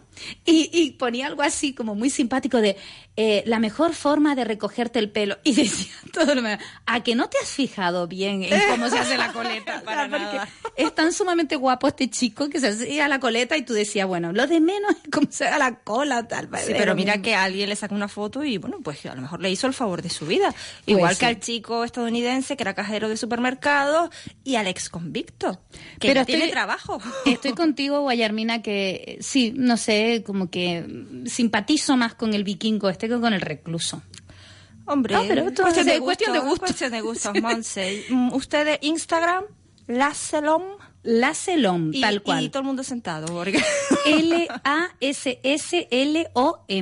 L-A-S-S-L-O-M. Lacelom, tal cual. Yo lo he buscado como Lacelom Marine y al momento me salieron todas las fotos en Google directamente. y te quedaste hecha para atrás. Sí, no, ya tengo para, para la tarde. Bueno, Nada, con- señores, la grandeza de Internet que Pues pasan sí, estas cosas. Pues sí, Bueno, claro, y, y- y estas noticias virales y cómo eh, al final... eh, Hay que sacarle la moraleja. Bueno, él, Claro. él ha, ha tenido que seguir cultivándose, porque si no... No, él se cultiva, se ve que está cultivado. Eh, así que, bueno, pues continuamos con esta noticia con la que yo te presentaba. Nos ibas a dar eh, información acerca de esas ciudades en donde dicen, oye, que nos estamos pasando y estamos caminando mucho ahí con el móvil en la mano y tenemos que poner ciertas medidas. ¿Esto cómo es? Yo creo que es, eh, lo hacemos todos, algunos en mayor, menor medida. Creo que somos conscientes del peligro, pero a la vez es como es un minuto, es un, oh, bueno, un minuto, son 10 segundos, 10 segundos, 10 segundos que se convierten en dos minutos y caminas y cruzas una calle, te chocas con una señora y pasa de todo. Yo creo que en general somos Mm. conscientes, incluso los más jóvenes que son los que más lo hacen, que ya es como no tienen ni bolso, o sea, directamente Ya. el móvil en la mano, Y ya las chicas y ya está. Eh, bueno, primero, para ponernos en situación, eh, hay un término con el que se ha acuñado esta, esta, est- esto que no sabemos ni cómo llamarlo, porque no es hobby, Sí. no es deporte, es una mala costumbre. Sí, además suena tan raro que es caminar con el móvil en la mano mientras lo agachado y, y luego te puede ocurrir de cualquier cosa en un espacio abierto en la calle. Bueno, pues zombie walking. Ah, Tal cual, a ver, eh, repítelo, por favor. Zombie. Ajá, zombie walking. Pues nada, ¿qué parecemos zombies caminando? Pues sí. ¿Vale? Alguien, inglés, anglosajón, lo ha bautizado como zombie walking. ¿Vale? Así que cuando caminamos con los... Esto es para ver si, si nos... Yo creo que si está muy bien bautizado eh, eh, con ese término. como la verdad que zombies, sí. como zombies, porque es que vamos más lejos. eh, bueno, leí por ahí que había un estudio que había determinado, siento no poder dar el nombre del estudio porque no lo he apuntado, pero es real. De no Cambridge o algo así, o de Seguro, Harvard. de London, o de ahí, ¿sabes? Bueno, pues el caso es que, eh, que caminamos más, damos más rodeos, muchas veces eh, nos dirigimos a un sitio y resulta que nos hemos desviado y al final es que la tarde perdida. Vamos, Ajá. la tarde Oye, te quiero preguntar acerca de tu opinión eh, sobre las notas de audio en los WhatsApp. Porque hablando de todo esto, Eh, yo hay creo- veces que mm. me, me parece un poquito absurdo eh, grabar una nota de audio. Ojo, que yo lo, lo hago mucho y seguro que muchos de los invitados están diciendo, oye, pues a mí me mandaste una nota de audio. Sinceramente yo lo hago porque incluso a la vista, eh, como que a, a mí me favorece porque realmente eh, te cansa mucho escribir tanto WhatsApp. Eh, Entonces Yo creo recurres que, a la nota. Lamentablemente, bueno, aparte de lo que acabas de comentar, que bueno, eh, sufre menos la vista, no estás con la cabeza tan gacha, porque yo creo que todos terminaremos padeciendo puedes de decir más cosas. Y también mucha gente eh, la utiliza pues en sitios en los que no puedes tener la vista en el móvil. Lamentablemente, ejemplo, en el coche. Claro. O esto de que tienes que contar un montón de cosas y lamentablemente no se te ocurre llamar por teléfono. Es que- Eh, pa- entonces, en vez de meterle el tochazo por WhatsApp, pues una nota de audio. que el otro día unos amigos decían, pero basta ya con las notas de audio porque no me llaman directamente. ¿no? Pero es que yo creo que se nos ha olvidado que eh, en el que podemos hacer eso con el móvil también. Llegará un momento en que no llamemos nunca. Otro estudio por ahí, o sea, eh, el porcentaje más pequeño es el de llamadas. Bueno, O sea, yo- compramos un móvil y un smartphone y es que no se nos ocurre llamar a nadie. No sé, yo mi explicación lo tengo muy claro. Eh, Yo soy una persona que habla mucho, entonces no llamo porque sé que eh, emplearía mucho más tiempo en la llamada que en la nota de audio. Yo en la nota, oye, te digo lo que quiero decirte, lo que te quiero transmitir. Bueno, que tienes que tener ahí el dedo apretado, el dedo Además, pulsado muy para, incómodo. para, para que grabe. ¿A ti no te pasa que Y se te- espérate que luego lo sueltas, dices algo que no querías soltar y, ¡pum! y para allá que va la nota. Ah, exacto. Ahí no hay rectificación, porque por lo menos, oye, en el WhatsApp lo puedes repasar, puedes decir, ay, no, me expresé un poquito mal, voy a decirlo de otra Claro, manera. pero a todo esto las cervicales sufren un montón. Bueno, Al final, ¿qué buscamos? La más Exacto. o sea, eh, economía en el movimiento, más comodidad. Es que va a llegar un momento que yo, de verdad, no tengo miedo. No sé dónde vamos a llegar con esto de no queremos mover un dedo para nada. Bueno, si nos tropezamos por ahí, Guayarmina, y te pido perdón y ya está, y continúo, uy, mal asunto, estamos las dos ahí con el móvil. Bueno, entonces se ha acuñado ya el zombie, Zombie walking. Y bueno, hacía tiempo que estaba buscando yo este término, porque es- yo lo veo venir. Lo siento, pero creo que si esto sigue así, vamos a terminar todos como con una joroba superior. Joroba ¿Vale? superior ya. Eh, a ver si me entienden. Esto de que se te alarga el cuello, eh, porque, bueno, tampoco somos capaces de levantar las manos y tener el móvil justo enfrente de la vista. ¿Qué hacemos? Nos encorvamos. ¿Vale? Pues a esta postura curvada del cuello se la ha acuñado text neck. Bueno, Neck es cuello en inglés, texto, bueno, que esto es lo que estamos Ajá. testeando con el cuello escribiendo, ajá. con, con el cuello pues curvado. Mm, vamos, que por estar escribiendo con el móvil se te va a poner el cuello como el jorobado de Notre Dame. Claro, porque estamos adquiriendo unas posturas que no son naturales. También te digo, se dijo que el dedo pulgar Sí. Es pulgar, ¿vale? Eh, con el paso de los años, yo creo que deben de pasar muchos más años, mutaría. Se- claro, porque ¿Cómo que mutaría? A ver, ay Dios mío. Claro, ¿qué, es- qué va a pasar con el Lo dedo? usamos mucho. Ajá. Es el, digamos, eh, bueno, ahora ya porque escribimos a dos manos. Vale. Pero generalmente hay mucha gente que utiliza solo eh, ese, Sí. ese dedo. Entonces terminará alargándose y desarrollándose más. Claro que yo esto creo que hay que echarle como dos mil años así. Sí, yo creo que dentro de dos mil años Tendremos joroba y tendremos como una anca ahí rara. seremos un poquito más feos, ¿no? Bueno, pero claro, todo esto estamos a tiempo de cambiarlo. De- siempre habrá un El vikingo zombie que esté, es- que estará por ahí. Eso- es que son las cosas que te pierdes, ¿sabes? Cuando vas caminando por la calle. Entonces, el zombie walking y el text next, eh, text next, perdón, hay ciudades que, bueno, lamentablemente han- ha, ha habido un, su nivel de atropellos, de accidentes, pues bueno, mortales, eh, ha aumentado, pues precisamente por esto, por, Por la esta costumbre de ir caminando. Eh, de ir caminando, pues mirando el móvil y además largos recorridos. Y bueno, he apuntado una serie de ciudades, de ciudades que han hecho algo. Ajá, a Y vamos a empezar por cerca de casa, en Murcia. Eh, se inventaron lo de, supongo que en las grandes ciudades, ¿vale? Eh, señales de tráfico alertando de que el WhatsApp puede mirar, puede esperar. O sea, mira al frente, el WhatsApp puede esperar. O sea, una verdad, pues, pues un, con- tan grande como Oye, un castillo. qué bien, qué bien.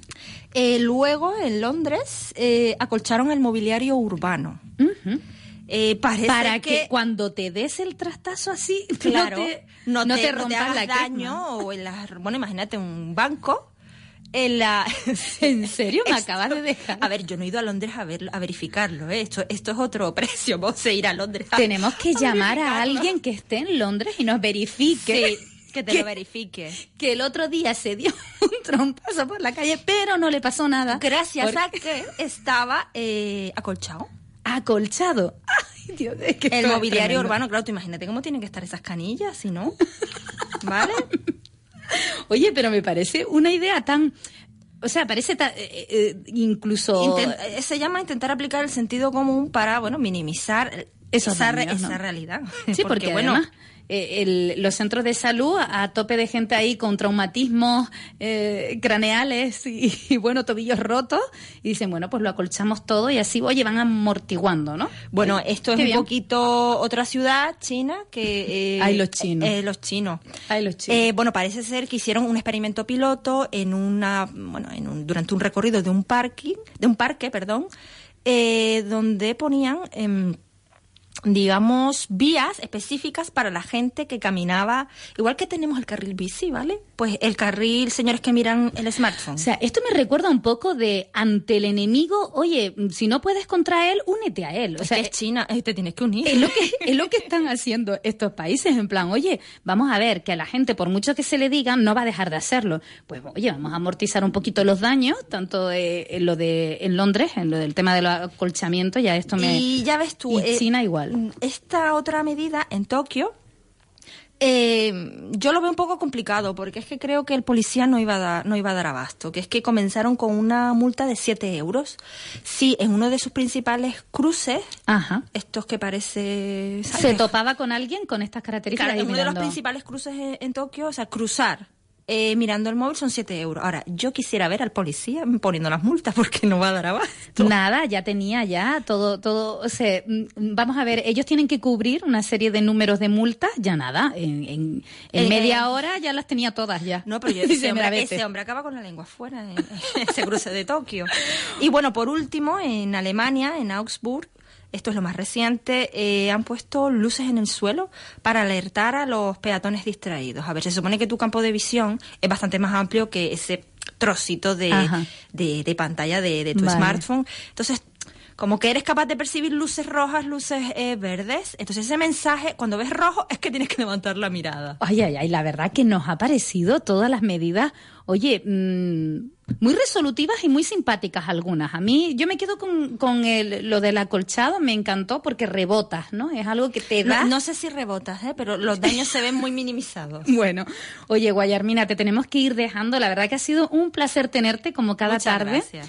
Y hemos aprendido muchísimo contigo. Hemos aprendido que existe un vikingo por ahí de noticia viral. Que se llama Lacelom, que es más guapo que Thor. Exacto. Y, y también, pues, oye, estas medidas que se están llevando a cabo en las ciudades, también estupendo. Y hemos conocido el canal de YouTube, de YouTube, perdón, Mamá lo Lo haría, así. que es estupendo también. Muchísimas gracias, te deseamos que pases unos 15 días estupendos. no te olvides de volver, gracias, que te necesitamos por aquí, por la pecera. Me encanta estar aquí, ya lo sabes, me divierto mucho y bueno, me encanta compartir.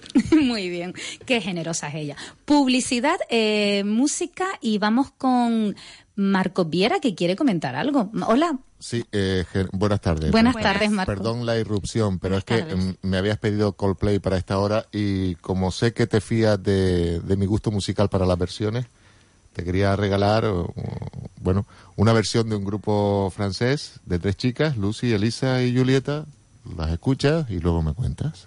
Oye, Marco, me ha Las encantado. escuchas tú y todos los oyentes, claro. Oye, muchas gracias, muy amable. ¿eh? Pues con esta versión del compañero Marcos Viera le dejamos... Hombre, ya quisiera yo que fuera mía. Bueno, tuya, eh, la pones tú, por lo menos.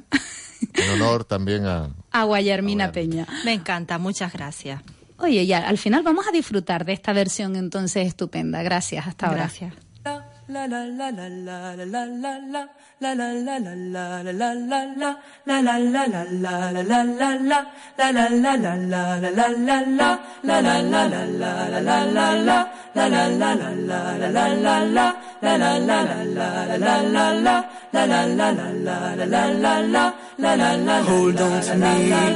Don't let me go. Who cares what they see? Who cares what they know? First name is free, last name is dumb. Choose to believe in where we're from. Freedom,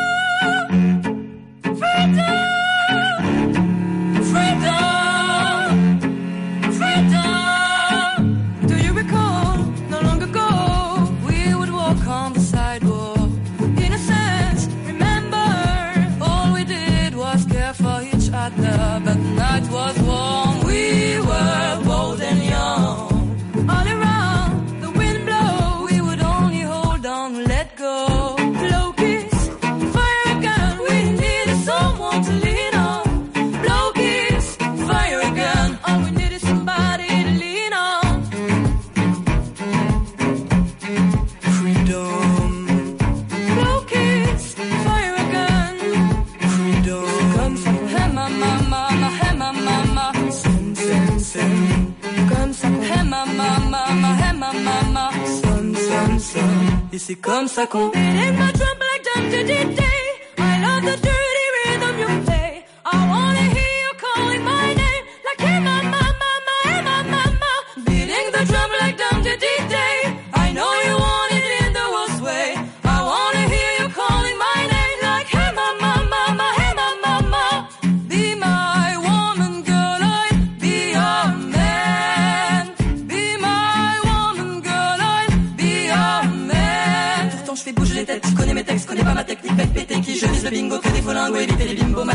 ça fout les boules, ouais ça les dégoûte, car nous on déboule comme des fous dans la foule, mais on passe assez cool, toi tu restes à l'écoute, on se serre les coudes, ils nous prennent pour des fous.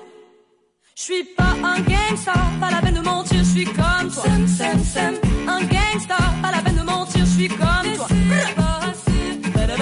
Baila, venga baila, comme ça pour sem, sem, sem.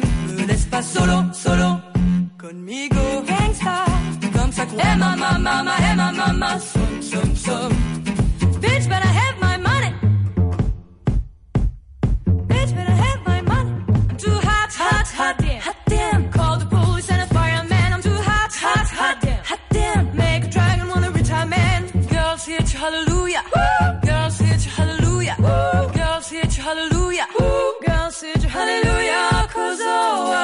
That I found myself a cheerleader. She's always right there when I need her. Oh, I think that I found myself a cheerleader. She's always right there when I need her. I'm in love with the coco. Radio Tagoror. Situada junto a la principal arteria comercial del municipio de Santa Lucía, disfrute de las excelencias de la cafetería Pizzería Lovali. Los más refrescantes humos, las más deliciosas pizzas. Cafetería Pizzería Lovali, en la avenida de Canarias 216, vecindario. Junto a la principal arteria comercial del vecindario, disfrute de las excelencias culinarias y la magnífica terraza de la cafetería Pizzería Lovali. En Gran Canaria Ópticas, antes Ópticas Vecindario, estamos de aniversario. Cumplimos 10 años al servicio de nuestra clientela. Queremos agradecer la confianza y fidelidad puesta en nuestra empresa desde el principio y lo hacemos con descuentos y regalos. Y para los que aún no nos conozcan, animamos a que nos visiten en nuestras instalaciones de la Avenida de Canarias 264 Vecindario, enfrente de Calzados Gilfonso. También pueden visitarnos en Bellavista y Arguineguín. Gran Canaria Ópticas, expertos en salud visual.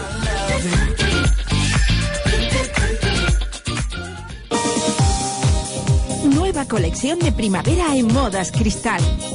Nuevos colores y diseños para estrenar moda toda la familia. Modas Cristal, vecindario, de lunes a sábado en horario de mañana y tarde.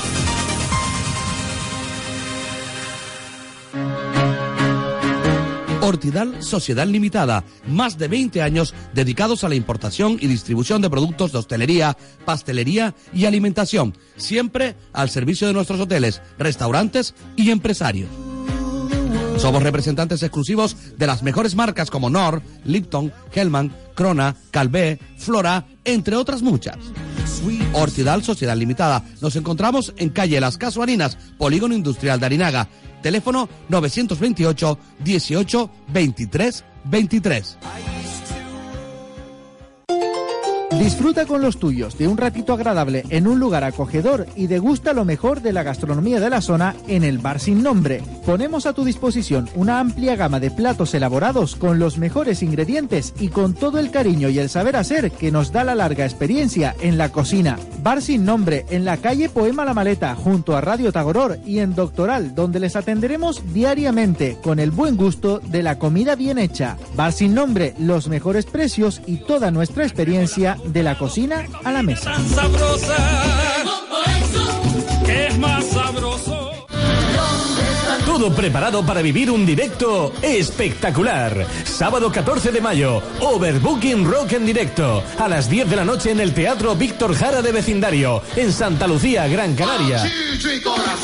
Los éxitos más destacados del pop español en un espectáculo completamente diferente. Entradas a través de entrees.es. Organiza Musiqueando Producciones.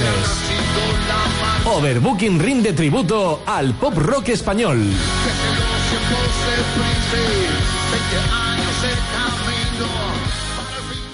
La Pecera, de 6 a 8 de la tarde en Radio Tagoror, con Monse de León.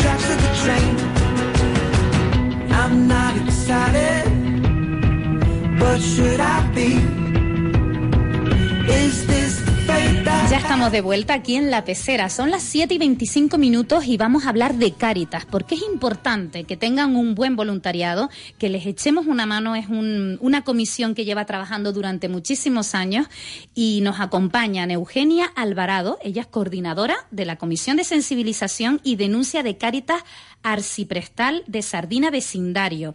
Ella concretamente eh, se dedica a abastecer dentro de, su cargo, de- dentro de su coordinación, en la parroquia de San Rafael, aquí en Vecindario. Y también está con nosotros Juan Cabrera. Él es el ejemplo de voluntario. Es una persona que se dedica al reparto de alimentos dentro de la parroquia San Pedro Mártir, de aquí, de Doctoral, cerquita. Vamos a hablar de todo el desarrollo de Cáritas, de los proyectos que se llevan a cabo, pero sobre todo, importantísimo, si tienes tiempo libre, ¿por qué no echarles una mano? ¿Por qué no ir, acercarte a la parroquia más cercana, que seguro que echan de menos dos manos para poder repartir todos esos alimentos? Tengo ya a Eugenia Alvarado que está sintiendo con la cabeza, dice, pues sí, la verdad que el voluntario siempre es poco, ¿verdad, Eugenia? Buenas tardes. Hola, buenas tardes. Dices la verdad, el voluntariado siempre es poco porque desde nuestra tarea más profunda, además del tema de la repartición de alimentos, es la promoción de la persona, con lo cual eso desde la escucha y la orientación es muchísimo tiempo a cada persona y el voluntariado tiene que estar pendiente de eso, con lo cual siempre es muy poco el voluntariado. Inclusive hasta tenemos grupos de cáritas parroquiales que desgraciadamente por falta de voluntariado tienen que ir cerrando. Así que ya me dirás tú cuál es la realidad de falta de voluntariado. Pues sí, ahora mismo conoceremos la realidad también de Eugenia Alvarado, como una persona decide ser voluntaria y trabajar en Cáritas de forma totalmente altruista y oye, pues eh, así también convencernos que nosotros también podemos ser una Eugenia Alvarado. Es también el caso de Juan Cabrera. Muy buenas tardes, Juan, ¿cómo Monse, estás? Buenas tardes, ¿qué tal? Oye, yo encantada de que te hayas acercado también junto a Eugenia para contarnos tu historia, eh, por qué, eh, bueno, por qué participas y por qué eres voluntario dentro de Cáritas. Eh, seguro que tu historia nos va a gustar. Eres de aquí, natural de Santa Lucía. Soy eh, natural de Carrizal, Ingenio, pero soy como si fuera hijo adoptivo de Santa Lucía. Llevo aquí viviendo 23 años y mi inquietud, eh, que parte desde la fe cristiana, desde una voluntad desde la adolescencia de reivindicación social, pues una de las posibilidades que encontré cercanas fue la de Cáritas.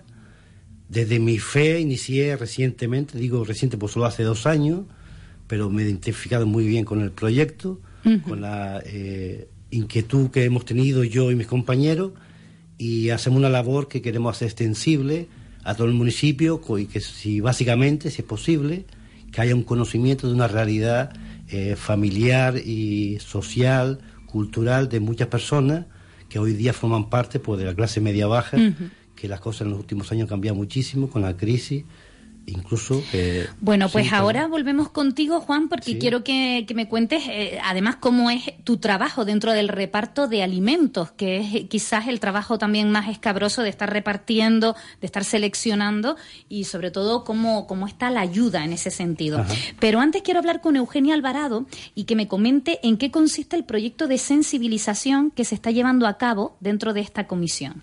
Vale, esto surge desde la necesidad que veíamos con nuestra realidad tan diversa, tan amplia y que desde el desconocimiento se, se veía Cáritas como la entrega de alimentos, cosa que es una parte. Es muy importante, especialmente para las familias que no que carecen de ese recurso. Pero nuestra tarea desde la comisión es eso: informar y sensibilizar sobre que Cáritas es una acogida, una escucha, una orientación, un acompañamiento para la promoción de la persona, porque nosotros es verdad, podemos dar una, una bolsa de alimento cada 15 días, una vez al mes, pero nadie soluciona la vida de nadie con eso. En cambio, si nosotros sabemos orientar y acompañar a las personas, esa persona va a poder volver a retomar su vida, su dignidad, su autoestima, eh, va a recuperarse como persona. Esa es nuestra tarea fundamental desde Caritas y, y son uno de los motivos por los cuales tenemos que nosotros informar y sensibilizar eso. Muy importante, Eugenio, lo que estás diciendo, porque es verdad que vemos siempre en Cáritas como eh, una manera, oye, de obtener pues eh, comida cuando nos hace falta, de que los niños pues estén alimentados, pero eh, es una comisión que va mucho más allá de todo esto, ¿no? Claro, eso es. y también el tema de sensibilizar y también el tema de denunciar, que muchas veces las personas desde el desconocimiento carecen de los derechos y de los recursos a los que tienen derecho. ¿Vale? Entonces nuestra comisión es eso. Eh, tú decías que llevábamos mucho tiempo en la comisión. Eh, formada en sí, la comisión lleva poco tiempo, ¿vale? Pero el trabajo que se ha ido haciendo de sensibilización y denuncia aquí en el municipio eh, de Santa Lucía y nuestro arciprestazgo a nivel religioso de arciprestazgo Sardina Vecindario es un trabajo que se lleva haciendo muchísimo tiempo. Yo no sé si la gente del municipio aquí lo sabe. Muchas veces salimos a la calle cuando hay campañas específicas, ya sea de personas sin hogar, denunciamos el tema de las situaciones de las personas sin hogar. Y, pero también recalcar que la denuncia no es porque las cosas no se están haciendo bien, sino que porque se tienen que hacer mejor. Ajá. ¿Vale? Qué bonita, qué bonita esa frase. Eh, quiero que me cuentes, Eugenia, cómo se trabaja en Cáritas, para que lo entendamos perfectamente, porque claro, la gente muchas veces hace un lío de, claro, es que están en todas las parroquias, ¿a quién, cómo puedo acudir? ¿Cómo Vale. es Cáritas? A ver, nosotros estamos delimitados por cierta, dependiendo de las parroquias, tenemos cierta de calle a calle, por ejemplo San Rafael, de calle Velázquez a Primero de Mayo, y así las distintas parroquias. En aquí en este municipio tenemos seis grupos de Cáritas, ¿vale? Eh, La Orilla, Sardina, eh, Balos, Doctoral, El Cruce Sardina, San Rafael. San Pedro Mártir. San Pedro Mártir, doctoral, sí, sí. Claro, desde arriba la orilla, Sardina Doctoral, San Rafael, el Cruce Sardina, Val. Muy bien, o sea, seis grupos de Cáritas Seis dentro de- del municipio de Santa Lucía, nada Dentro más. del municipio de Santa Lucía, teniendo en cuenta que Santa Lucía arriba también pertenece a nuestro Ajá. municipio y también tiene grupo de Cáritas con distinta realidad, por lo cual distintas formas de Ujú. recursos. Muy bien. Oye, ¿cómo podemos colaborar? Es decir, la gente que está escuchando ahora mismo dice, oye, pues una vez que tengo eh, pues ya limitado y, y sé dónde están todos estos grupos de Cáritas, ¿cómo puedo colaborar? ¿Me presento allí directamente en la parroquia? ¿Qué es lo que debo hacer? Eh, muchas veces cuando tú dices cómo puedo colaborar, la gente al tiro empieza, enseguida empieza a pensar, dice, ah, ¿dónde llevo comida? Pero es que la, la colaboración desde, desde, desde la comunidad en general va mucho más allá y es mucho más rica desde la misma vivencia de la gente. Voluntariado. Eh, hay parroquias que es verdad que gracias a Dios tenemos bastante voluntariado, con lo cual podemos hacer una tarea muy rica de acompañamiento y escucha y todo, pero también tenemos grupos aquí de, de cáritas parroquiales que no tienen suficiente voluntariado. Hay grupos de cáritas que no llegan ni a un mínimo, un grupo son tres personas, hay grupos de cáritas en nuestro municipio que no llegan a tres personas. Acercarse a esos grupos, si necesitan eh, más información, eh, tenemos un cura acompañante que es Antonio Juan, que es el sacerdote de San Rafael, él puede orientar perfectamente. Tenemos, eh, desde ahí se deriva a un referente arciprestal, que es una persona que se está encargada de orientar sobre todos los recursos de Cáritas Arciprestal a la gente que quiera entregar su tiempo de forma altruista y, y todo eso. Entonces, eh, se le informa a la persona que quiera ser voluntario de Cáritas de todos los recursos que existen, porque no es solamente los grupos de Cáritas parroquiales, tenemos proyectos específicos. Esto mismo, la comisión, tenemos también la comisión de acompañamiento a personas sin hogar, que está funcionando muy bien. Entonces tenemos pequeños proyectos en sí funcionando en nuestro arciprestazgo, con lo cual voluntariado va a faltar siempre. Y es verdad que con el tema de los alimentos también es, es muy necesario, porque también es importante el, el ayudar a las personas. Pero como contamos con un municipio con esencia de, de colaboración, que eso va impregnado a las personas de aquí del municipio, yo creo que ya toda la gente que, que sabe dónde hay, sabe dónde ir a llevar. Muy bien. Te voy a hacer una pregunta que igual eh, mucha gente se está planteando. ¿Puede entrar a ayudar y puede formar parte de la comisión de Cáritas una persona que no sea católica, que no sea creyente? En ninguna parte del estatuto dice que no. Con lo cual sí. O sea, que una persona que no crea en Dios eh, ni sea católica, pero tenga ese afán de ayudar y esa, esa predisposición por, por, por ayudar, por, por estar con ustedes, lo puede hacer libremente, ¿no?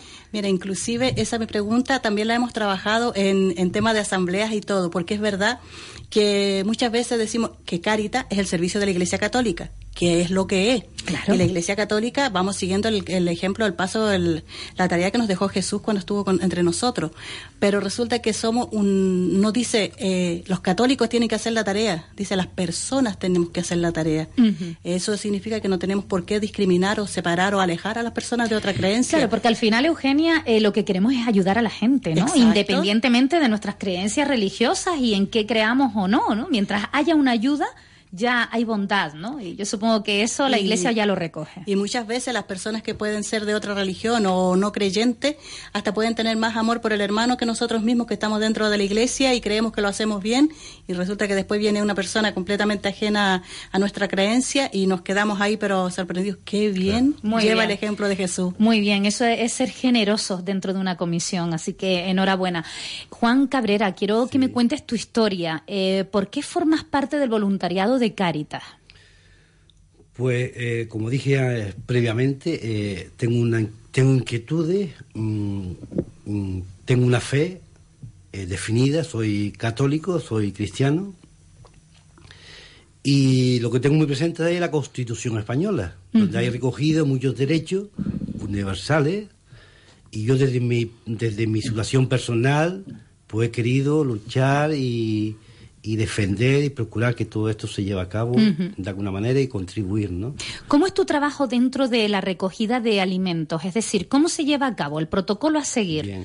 Mi labor eh, no es tan escabrosa, es muy, muy sencilla. Yo me dedico al reparto, previo a que unos compañeros mm, del grupo reciban a las personas, a los usuarios, que le solicitan una documentación, le hablan del tema de su situación personal, eh, cómo viven, cómo mm, pasan el mes, y en virtud de una documentación que luego nos pasa a nosotros, en, fu- en función de la cantidad de personas que forman la unidad familiar, padre, eh, hijo o personas incluso cercanas a ellos que viven en el mismo domicilio.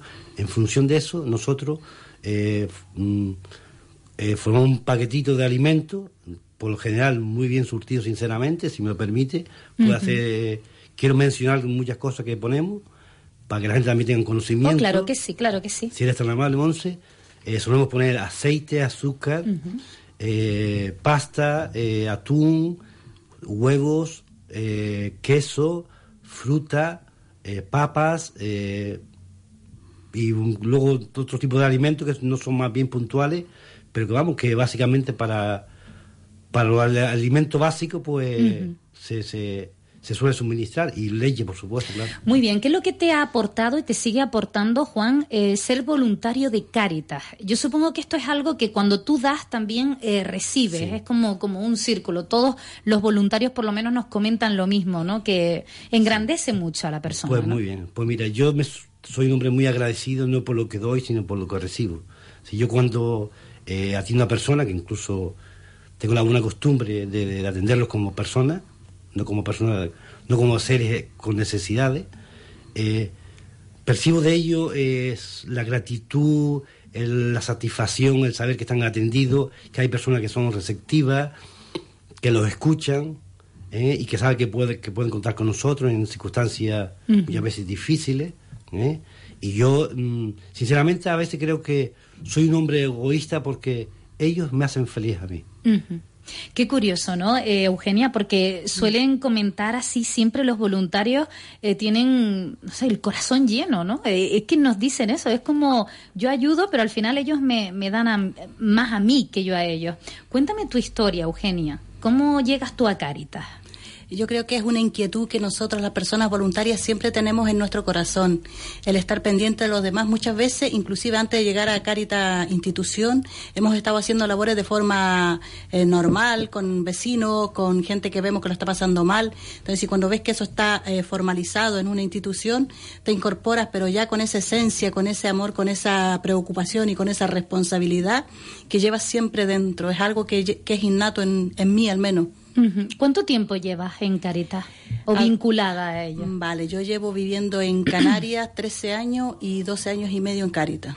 Ajá. ¿De dónde eres natural? Chile. Eugenia? Eres de Chile. Entonces, cuando te vienes para acá, tú tenías claro que tú querías ayudar, ¿no? En la medida de lo posible. Yo conocí Caritas aquí, pues yo no conocía Caritas antes, no sabía que existiese. Yo cuando llegué aquí conocí, porque uno siempre cuando viene de otro lugar, uno busca un ancla. Mi ancla siempre ha sido la iglesia, la fe en Dios. Entonces, dentro de la iglesia tenemos el servicio. Muy bien. Oye, cuéntame cómo es el perfil del voluntariado. Es decir, eh, ¿hay más voluntarios jóvenes? Eh, todo lo contrario, hay gente más mayor. ¿Te sorprende que haya gente, eh, pues, últimamente que se haya apuntado, que tenga, pues, un perfil diferente a los últimos años? Eh, todo el voluntariado que tenemos en las parroquias eh, es completamente diverso. Es verdad que tenemos muchísima diferencia ahora entre el voluntariado que empezó cuando se creó Caritas hace 30, 40, 60 años atrás y eh, es un voluntariado que se ha mantenido durante toda su vida en la tarea y el voluntariado de los últimos 10 años, un voluntariado joven, 20, 30 y pico de años, con una formación específica que quieren dedicar su tiempo por esa riqueza que implica el ser voluntario de, de una institución como la que tenemos. Entonces, es un voluntariado tan diverso y tan rico en herramientas, en dones, en virtudes, que tenemos todas las edades, inclusive hay grupos con 10 voluntarios, 5 personas muy mayores y 5 personas muy jóvenes. Y, y esa es la riqueza y la diversidad del grupo que ayuda para que podamos atender a la diversidad de las personas que nos vienen a las acogidas. No, y además que tienen eh, muchísimos eh, sectores para ayudar. Estamos hablando de acompañamiento de personas sin hogar, estamos hablando de la recogida de alimentos, eh, pues hay que seleccionarlos, ¿no? Hay que empaquetarlos. Supongo que hay mucho trabajo detrás. ¿eh? El trabajo no se acaba nunca. Uno dice, la acogida, por ejemplo, a las parroquias las hacemos una vez por semana. Dicen, ah, vienen a Caritas una vez por semana. No, hay personas que se lo pasan todos los días en la iglesia, en, la- en el grupo de Caritas, haciendo la diversidad de tareas. Hay que hacer la compra, hay que seleccionar los alimentos que nos donan, hay que hacer montones de cosas, hay que acompañar el tema del de, el médico, que hay que acompañar a una persona al ayuntamiento, que hay que eh, orientar y acompañar a una persona en búsqueda activa de empleo, sabiéndola orientar, en búsqueda de documentación, gente que no sabe qué documentaciones tiene que o dónde tienes que ir a buscarla. Es una tarea que te implica eh, todos los días y hasta más horas de las que Deberíamos, pero es que te enriquece de esa manera. Oye, Eugenia, ¿cómo animarías sobre todo a la gente que nos está escuchando, los jóvenes que a lo mejor tienen tiempo libre, que mm, cómo pueden ayudar? ¿Cómo los animaríamos para que, oye, un poquito de su tiempo, pues lo, lo, lo empleen en ayudar a los demás, en echarles una mano a ustedes? El tema de los jóvenes es un tema eh, que estamos trabajando actualmente porque eh, al ser voluntario de Caritas tienes que tener un seguro, ¿vale? Menores de edad no pueden tener un seguro para ser voluntarios. Colaboradores, todo lo que quieran con la Ajá. edad que quieran, ¿vale?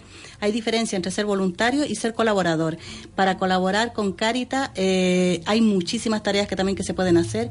Tenemos que irle dando forma, es, algo, es una tarea pendiente que tenemos, pero que sabemos que está y que estamos trabajando en ella.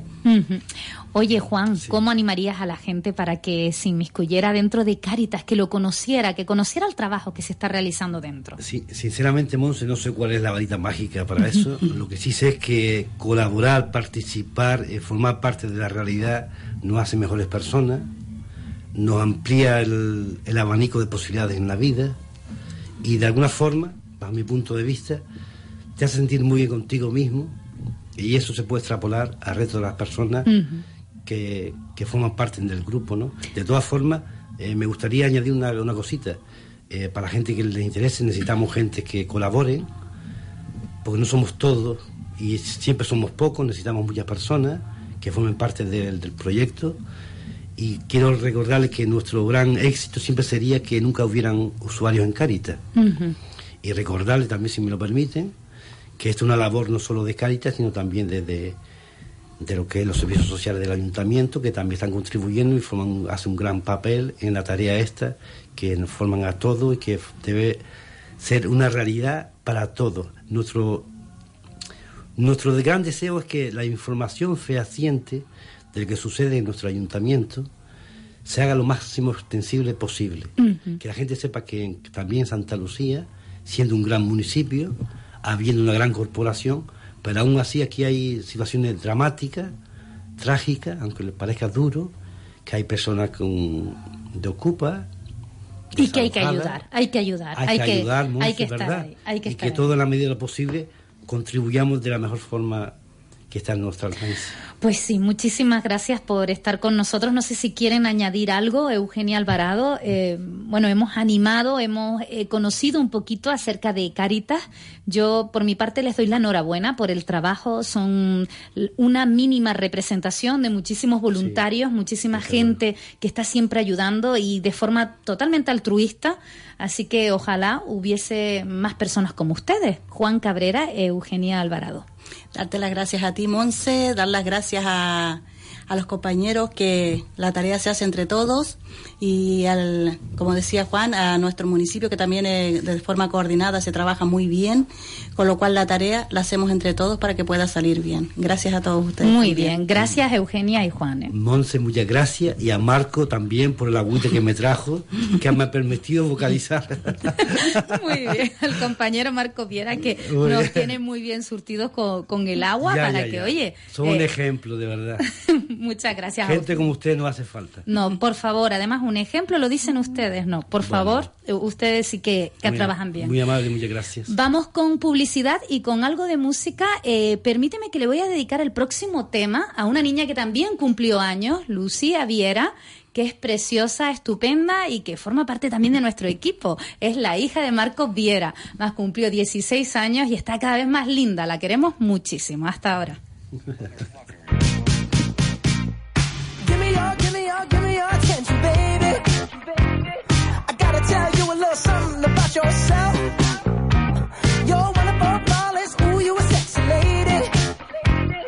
You walk around here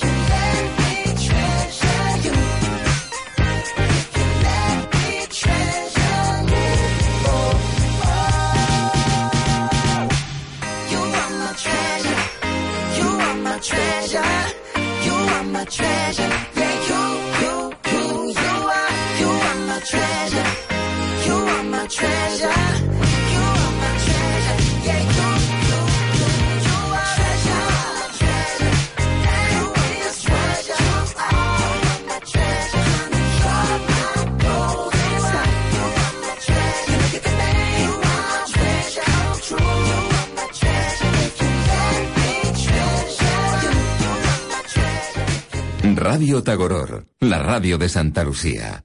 La radio de todos.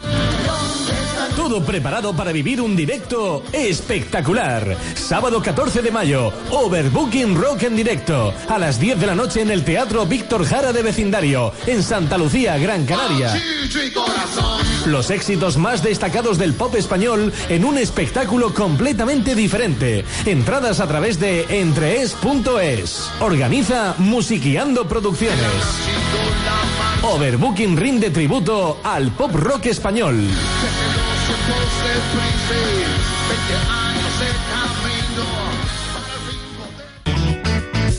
Ayuntamiento de Santa Lucía, la Fundación Telefónica, el Cabildo de Gran Canaria y la Fundación Santa María La Real ponen en marcha las lanzaderas de empleo y emprendimiento.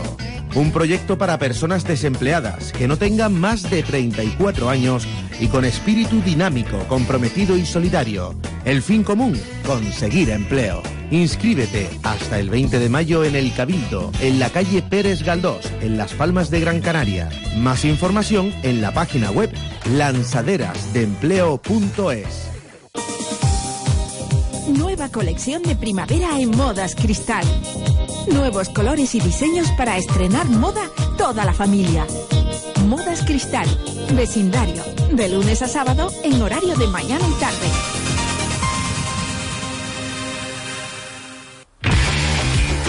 Atención aficionado, este martes tienes una cita en el campo de fútbol de Doctoral a las 9 de la noche, donde en el encuentro San Pedro Mártir Barrial, los de Santa Lucía tienen la oportunidad de ascenso a la Liga Nacional de Juveniles con una victoria. Aficionado, no te pierdas este partido histórico y disfruta apoyando al equipo. Martes 10 a las 9 de la noche, campo de fútbol de Doctoral, San Pedro Mártir Barrial. Vívelo.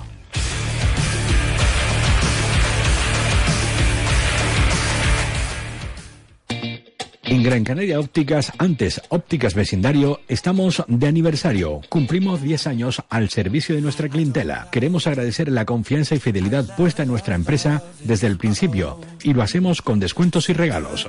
Y para los que aún no nos conozcan, animamos a que nos visiten en nuestras instalaciones de la Avenida de Canarias 264 Vecindario, enfrente de Calzados Gilfonso. También pueden visitarnos en Bellavista y Arguineguín. Gran Canaria Ópticas, expertos en salud visual. La Pecera, de 6 a 8 de la tarde en Radio Tagoror, con Monse de León.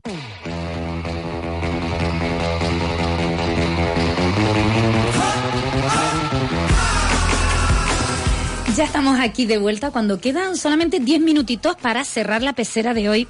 Perdón. Vamos a hablar con Alejandro Sosa. La verdad que teníamos muchísimas ganas ya de tenerlo. Llevamos eh, varias semanas intentando pues localizarlo. Él, eh, bueno, natural de Casa Pastores y ahora pues trabaja en el restaurante Diverso en Madrid con varias estrellas Michelin. El restaurante Diverso que lleva y regenta eh, David Muñoz, pues tiene pues como compañero Alejandro Sosa, a nuestro vecino de aquí, de Casa Pastores. Él nos va, nos va a contar cómo es su día a día en este restaurante cuyas tapas son auténticas delicias. Muy buenas tardes, Alejandro Sosa. Hola, buenas tardes, Monse. ¿Qué tal? Qué alegría. Además, te pillamos un lunes porque un lunes libras en el restaurante, ¿no? Exacto, libro domingos y lunes. Domingos y lunes. ¿Cómo es que de Casa Pastores acabas trabajando en el restaurante Diverso en Madrid? Cuéntanos tu historia. Bueno, pues eh, a los 18 años decidí estudiar cocina. Me fui a Barcelona a cursar un curso de dos años y medio. Y cuando terminé, pues tenía ganas de conocer otra ciudad, más o menos. Madrid tenía en mente el restaurante que más que más me gustaba, que más ganas tenía de ver, era diverso, pedí prácticas y al terminar las prácticas pues quisieron contratarme. Oye, eh, parece que todo te salió muy bien, ¿no? Todo muy hilado, ¿no? Te gustaba diverso, eh, vas allí, haces las prácticas y al final, oye, pues, eh, ¿cuánto tiempo llevas trabajando en el restaurante? Ya poco más de dos años. Dos años. Oye, Alejandro, y el horario de un cocinero es bastante peculiar, ¿no? ¿Cómo es tu día a día? ¿A qué hora empiezas y a qué hora sueltas, como diríamos aquí? Bastante, bastante peculiar. Bueno, entramos a las nueve y media de la mañana y salimos a la una y media, dos de la madrugada, más o menos, depende. Con un descanso de media hora por la tarde. Bueno, la verdad que son bastantes horas y bueno, menos mal que domingo y lunes lo tienes para descansar. Exacto. Oye, cuéntanos un poquito cómo es el restaurante Diverso por dentro, cómo se trabaja, cuál es su filosofía. Bueno, la filosofía más que nada es máxima, máxima exigencia contigo mismo, ¿vale? Hay que ser bueno, con respeto, limpieza, todo. A partir de ahí te vamos enseñando todo, porque al fin y al cabo es un restaurante bastante peculiar que no, no se hace lo mismo que los demás restaurantes, así que da igual lo que sepas anteriormente, que aquí es diferente. Así que mientras tengas organización, limpieza, respeto a, a la jerarquía, como quien dice, al fin y al cabo, si, si haces eso, si tienes esas cosas, nosotros te enseñamos todo lo que haga falta. Oye, la verdad que David Muñoz pues se ha caracterizado por ser uno de los mejores cocineros de los últimos años, ya dispone de varias estrellas Michelin y tú que trabajas con él codo a codo, ¿cuál crees que es su secreto, Alejandro? Bueno, su secreto es el inconformismo, básicamente. Aunque algo esté perfecto, siempre se puede mejorar. Así que con esa actitud día a día, pues bueno, siempre vas sacando cosas nuevas, siempre vas buscando que las que tienes sean mejor. Aunque saque un plato, a lo mejor a la semana siguiente o a las dos semanas ya no es igual, ya le ha cambiado tres cosas o ya siempre está pensando en cómo mejorar y ese yo creo que es su secreto. Muy bien. Exigente consigo mismo. Oye, Alejandro, ¿alguna receta de Diverso que, que te haya sorprendido y puedas compartir con nosotros? Bueno, el cocinero que no le sorprenda algún plato de diverso es que a lo mejor tiene un problema. Pero una, combinación que a lo mejor digas tú, jamás se me hubiese ocurrido y aquí lo hago y, y es estupendo. Bueno, yo recuerdo el primer plato que tuve, unas cocochas de merluza con pil pil de foie, eran con setos de agua, horseradish y caviar cítrico, que un fingerline, que ese para mí siempre será el mejor plato. Pues fue el primero que yo tuve y el que yo hacía. Nada, nada, lo que me cocino yo los viernes por la noche. o sea, Exacto, dos o tres cositas Lo que, tiene tie- uno a mano. Lo que tienes en la nevera. Exacto, la nevera. normalmente. ¿Quién no tiene caviar y las cocochas y todo esto? Eh, ¿Recuerdas lo primero que cocinaste en Diverso? Lo primero que cociné en diverso. El primer plato, como ya te digo, fue ese. El primer plato terminado que era mío.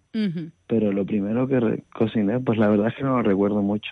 Hacía uno- unos ñoquis de, de finas hierbas. Creo que fue una de las primeras elaboraciones que tuve. Muy bien. ¿Qué crees tú que tienes tú y tus compañeros para que David Muñoz les dé la oportunidad de trabajar en, en este restaurante que, como bien hemos dicho, es bastante peculiar y seguramente él será bastante exigente con sus trabajadores? Mm, amor por la cocina. Al fin y al cabo, si te gusta lo que haces, eres capaz de soportar 16 horas trabajando que mentalmente no te cansan. O sea, va físicamente terminan cansando porque cuando llega el sábado estás muerto, pero mentalmente no te cansas y siempre estás ahí dentro y te gusta estar ahí dentro. Siempre estás viendo cosas nuevas, productos nuevos, técnicas nuevas, siempre estás aprendiendo. En un restaurante de este nivel siempre estás aprendiendo. Estamos hablando de un restaurante de bastante nivel y aunque suene un poquito feo hablar de dinero, estamos hablando de, oye, un restaurante en donde no todo el mundo se lo puede permitir. ¿Cuánto puede estar la media de un plato ahí en Diverso? No trabajamos con ese con sistema de carta. Ajá. Tenemos tenemos tres menús, un menú corto, un menú medio y un menú largo, que va de 165 el corto, 185 el medio y 210 el largo, si no me equivoco, eh, te lo estoy diciendo un poquito de memoria. Eh, más o menos te terminarás gastando eso más bebida. Todo esto Claro. estamos hablando por persona. Y aunque cueste pensarlo así, es, es barato. Mentalidad de cocinero mía es un menú muy barato. Claro, No es asequible, obviamente no es asequible, pero sí que es barato. Además está todo como muy elaborado, entonces pues claro, eh, pues ahí está. Eh, sí es verdad que mm, desde hace mucho tiempo es la New Cuisine, esta que, que es más vanguardista, las recetas son mucho más elaboradas, pero mucha gente a lo mejor le pone la pega de que no se queda totalmente harto, es decir, son, eh, es poquita comida dentro del plato. ¿En este No. caso es así o no? No, no, créeme que la gente que viene a diverso no se queda con hambre. En serio, Eh, ponemos bastante comida, bastantes evoluciones que llevamos nosotros, que el plato nunca termina, sino te llega un plato, te estás comiendo y te llega otra parte del plato. Así que nunca paras de comer, al fin y al cabo. Son cosas pequeñas, pero nunca paras de comer. Muy Y bien. estás dos horas comiendo. Oye, Alejandro, ¿has introducido o le has dicho a David de introducir algún elemento canario dentro de las recetas, por ejemplo, el gofio? No, bueno, eh, la verdad es que los peninsulares son bastante reacios al gofio. El que no lo ha comido desde pequeño no le gusta, creo yo. Solo Oye. conozco a muy poquitas personas que lo hayan que lo hayan probado y han dicho, pues está bueno. Pero seguro que si a David Muñoz tú le pones el gofio, seguro que se inventa alguna receta que, que lo puede introducir. Bueno, ya verá, vamos a probar. Pero eh, me prometes que si al final, eh, bueno, sale alguna receta, nos tendrás que llamar y decirnos cuál es. Una- unas papas canarias y las puso en un Ah, plato, bueno. se lo dije yo. Ah, bueno, mira. Puso una papa bonita y yo digo, ¿por qué no me pones una papa? y me hizo caso y las puse. Oye, ¿y, y qué tal? ¿Cuál fue la aceptación de esas papas arrugadas Bien, bien, al bien, estilo. David? bien, bien, bien, bien. No, iban, iban cocidas al fin y al cabo, no iban arrugadas. Pero bueno. Oye, ¿qué tipo de clientes son los que acuden normalmente al restaurante? bueno, hay clientes de todo tipo. Están los que están ahorrando cinco meses para poder venir y están los que suena feo, pero los que le sobran el dinero. Claro. Hay de todo tipo. Yo he estado un año en la sala como cocinero en sala y hay de todos los colores. Incluso me atrevería a decir que hay mucha más gente que ahorra para venir que los que vienen con dinero. Muy bien, claro, por- para probar este tipo de cocina. Oye, Exacto. Alejandro Sosa, tenemos ya que dejarte. La verdad que estamos muy orgullosos, ¿eh? Que una persona de aquí del municipio pues esté trabajando en un restaurante pues con esa categoría y que bueno, que cada vez pues tiene más adeptos. Me queda solamente una preguntita. ¿Conoces a Cristina Re- eh, Pedroche? Sí, bueno, algo sí. Ajá. Oye, pues nada, espero que sigas disfrutando de tu incursión ahí en el restaurante Diverso con David Muñoz y sobre todo aprende muchísimo y después nos montas un buen restaurante aquí en Gran Canaria. Eso seguro. Pues ahí Muchas gracias. con amor. eso nos quedamos. Gracias a ti, Alejandro.